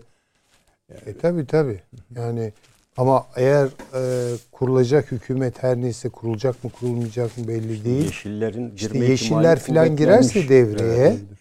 o zaman o blok çok Hı. daha canımızı sıkacaktır. Peki İran yani Yunanistan'ın bizi çekmek istediği yer bu mu? Yani yormaya mı çalışıyor? Yani oyalamaya mı çalışıyor? Parantezi mi tamamlamaya çalışıyor? Şimdi bu kadar mı? üzülüyorum. Yani hakikaten çok güzel bir coğrafyaları var. Neşeli insanlar, bize çok yakın insanlar. Fakat Yunanistan devleti bir çadır devlet. Bunu görelim. Evet. Ve kapitüle bir devlet. Evet. Ya yani bunların bir inisiyatifi en son yani bizim bildiğimiz ya bir inisiyatif alalım. Ya bu Yunanistan diye de bir şey var. Hak etmiyor Yunan halkı bunu onu da söyleyeyim yani. Ha, onu da söyleyeyim. En son Siriza hareketi. Öyle mi paşam? Yani evet, çıktı evet. işte neydi o adam? Yakışıklı bir liderleri vardı. Bir gayret sarf etti. Bir konuştu etti. Teslim bayrağını indirdi. Çekti daha doğrusu. Yapamıyorlar. Ve hakikaten vatanını seven bir Yunanlı'nın şu an Türkiye'ye biraz da kıskançlıkla baktığını Hayır, düşünüyorum. Bir yandan içinde mesela bu Dede Ağaç'taki Amerikan yapılanması şuraya buraya ciddi itirazları da yapmaya çalışıyor. Kamuoyunda ama, öyle bir durumları da var ama. Ama yani doğru düzgün bir miting var mı? Yıkılması lazım Yunanistan'ın yani. Hele yani eski. Yunan, evet. Hele eski. Ya bu Yunanistan Yok, dediğiniz şaka değil ki yani. Siz söylediniz işte. Çadır ve kapitüle. silahlar karşılığında senet var. Senet para var. Yok Paranın yani. nereden geleceği belli değil. Yunan halkı sürünüyor. Yok. Evet. Siesta ve Sirtaki olunca ikisi arasında tercih Hayır, yapıyor. Almanya'da yani mesela tam bir hükümet olsa canına okur yani Yunanistan ne yapıyorsun evet. diye Fransa'dan bu kadar şey almak. E tabii ki yani bu kadar Amerika'nın dümen suyuna girmesinden de hoşlanmaz. Hoşlanmazlar. Kendilerine bakmazlar. Ee, öyle şey olarak. Fakat e, dediğim gibi yani Yunanistan'ı şu an Yunanistan yönet Yunan aklı yönetmiyor yani. Bunu görelim. Şunu yap diyorlar. Hani görmediğimiz bir kara delik var mıdır ve ona bakmaya çalışıyorum evet. ama bildiğin yani Buradan bir çok ciddi tehlike gelmez Türkiye'ye. Onu söyleyeyim. Yani Demir Paşam söyledi hani ben de katılıyorum. Yani Allah muhafaza her an İran'la çünkü belli olmaz. Orası biraz Kafkasya. Bu tarafta bir şey olmaz. Ama can sıkıcı şeyler olur. İşte böyle sinek meselesi. E ya biraz onun gibi. Peki. Avni abi siz ne diyorsunuz? Valla ben e, Yunanistan konusunda hocam dediklerine ben de katılıyorum. Yani İkinci Dünya Savaşı'nda faşizme karşı çok onurlu bir mücadele onurlu bir mücadele vermiş olan halkın bugün e, komediden farksız gösterilerini e, yani hiç yakıştırama yakıştıramıyorum. Yani Yunanistan'a yakışıyor. Bu maç sonrası olanlar da öyle tabii. Yani ne, ne kadar evet, iğrenç yani. Yok bizim bizim olan şehirde bizim şehirde galip geldik. Yani. Gece kalsaymış o zaman. Yani böylesi fanatik gösteriler yani gücün yok yetemez yani bir şey yapacağın da yok yani böyle. Peki nedir? Yani, yani parası da yok, pulu da yok. İşte siz söylediğiniz senet imza karşılığı mal mülk almaya çalışıyor. Mal mülk dediğim silah yani. O, evet, işte, o. aldıkları zaten hani bu mu bu kadar mı yani? E, bu kadar yani. Peki. Bununla yani Türkiye'nin acaba dikkati dağılır mı filan. Ben e, mesela Hulusi Akarpaşa'nın çok güzel şeyleri var, açıklamaları var. Ya aklı selime davet ediyor bilmem ne filan. Yani böyle e, ufak tefek dokunuşlarla yani akıllı Esasında olun Türkiye yani. üzerine de gidebilir konunun. Yani ya giderse şey, köpürür. köpürür. Hatta Yunanistan köpürsün istiyor İster ben. bunu yani. Peki yani neye varacak? Bence çok takip tabi ediyordur her türlü istihbarat bu ama hı hı. bunu çok kamuoyunda vay Yunanlılar böyle yapmıştı. Yunanistan'a, Yunanlılara kızmayalım. Yani acıyalım bence yani. Hakikaten acınacak Evet, acınası bir haldeler. Yani öyle bakmak lazım.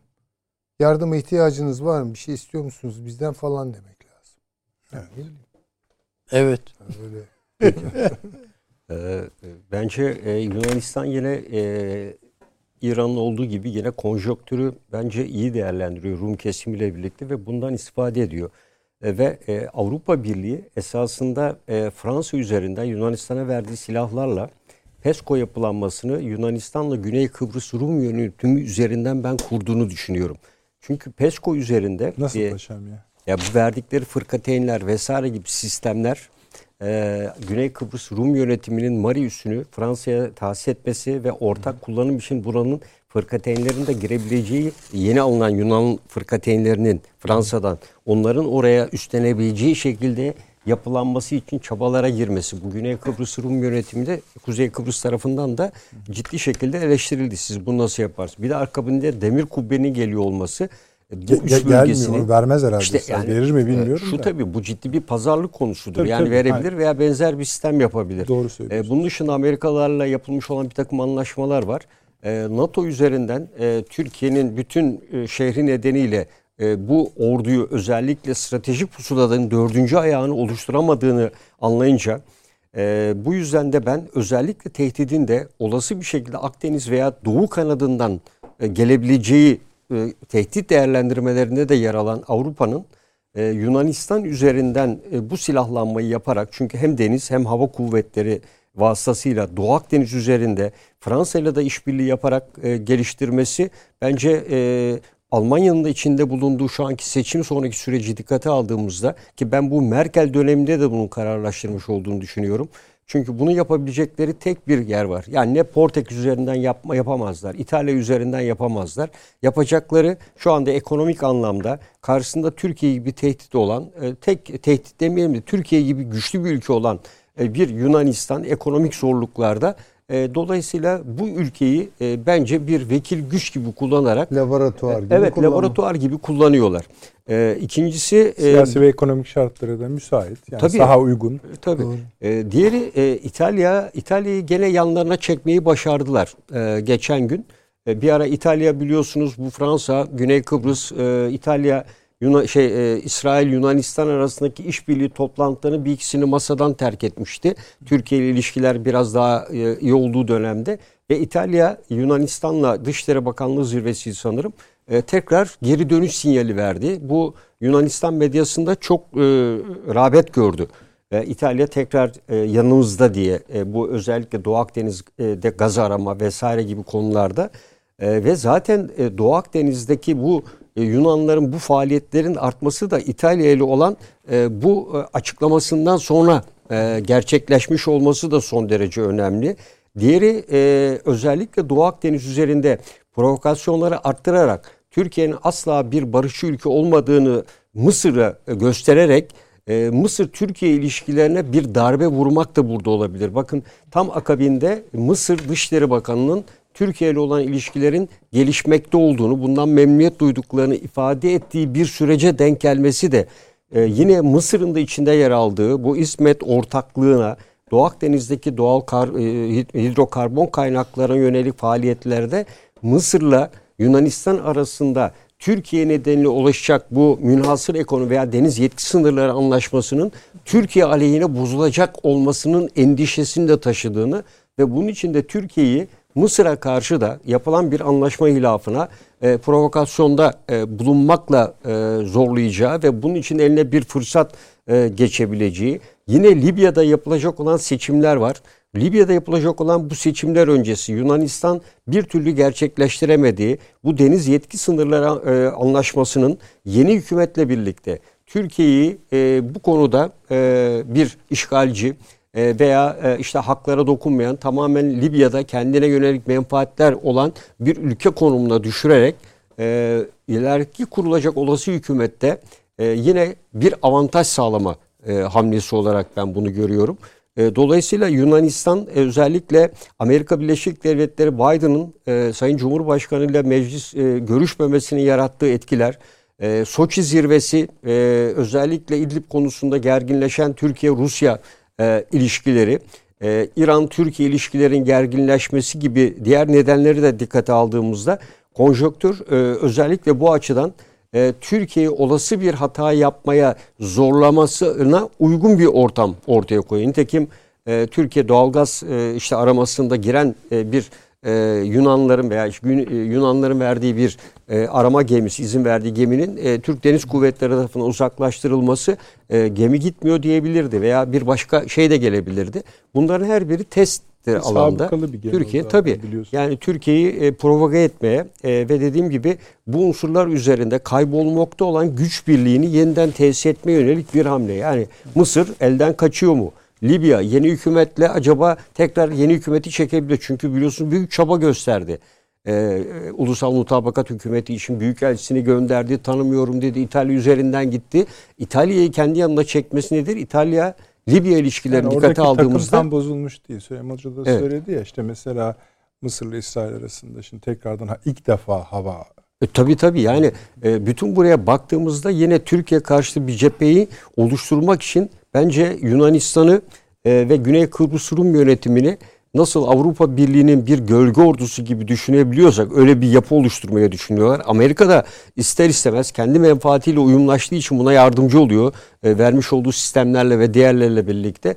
Esasında şu anda Avrupa Birliği Almanya'nın seçim nedeniyle içine düştüğü bir e, çaresizlik içinde e, kendi gölge ordusuyla e, Yunanistan ve Avrupa Birliği üzerinden Fransa'nın da Amerika tarafından dışkan, dışlanmışlığını hissederek varlık ortaya koymaya çabalıyor. Bu sadece Yunanistan Güney Kıbrıs Rum yönetiminin bir hareketi değildir.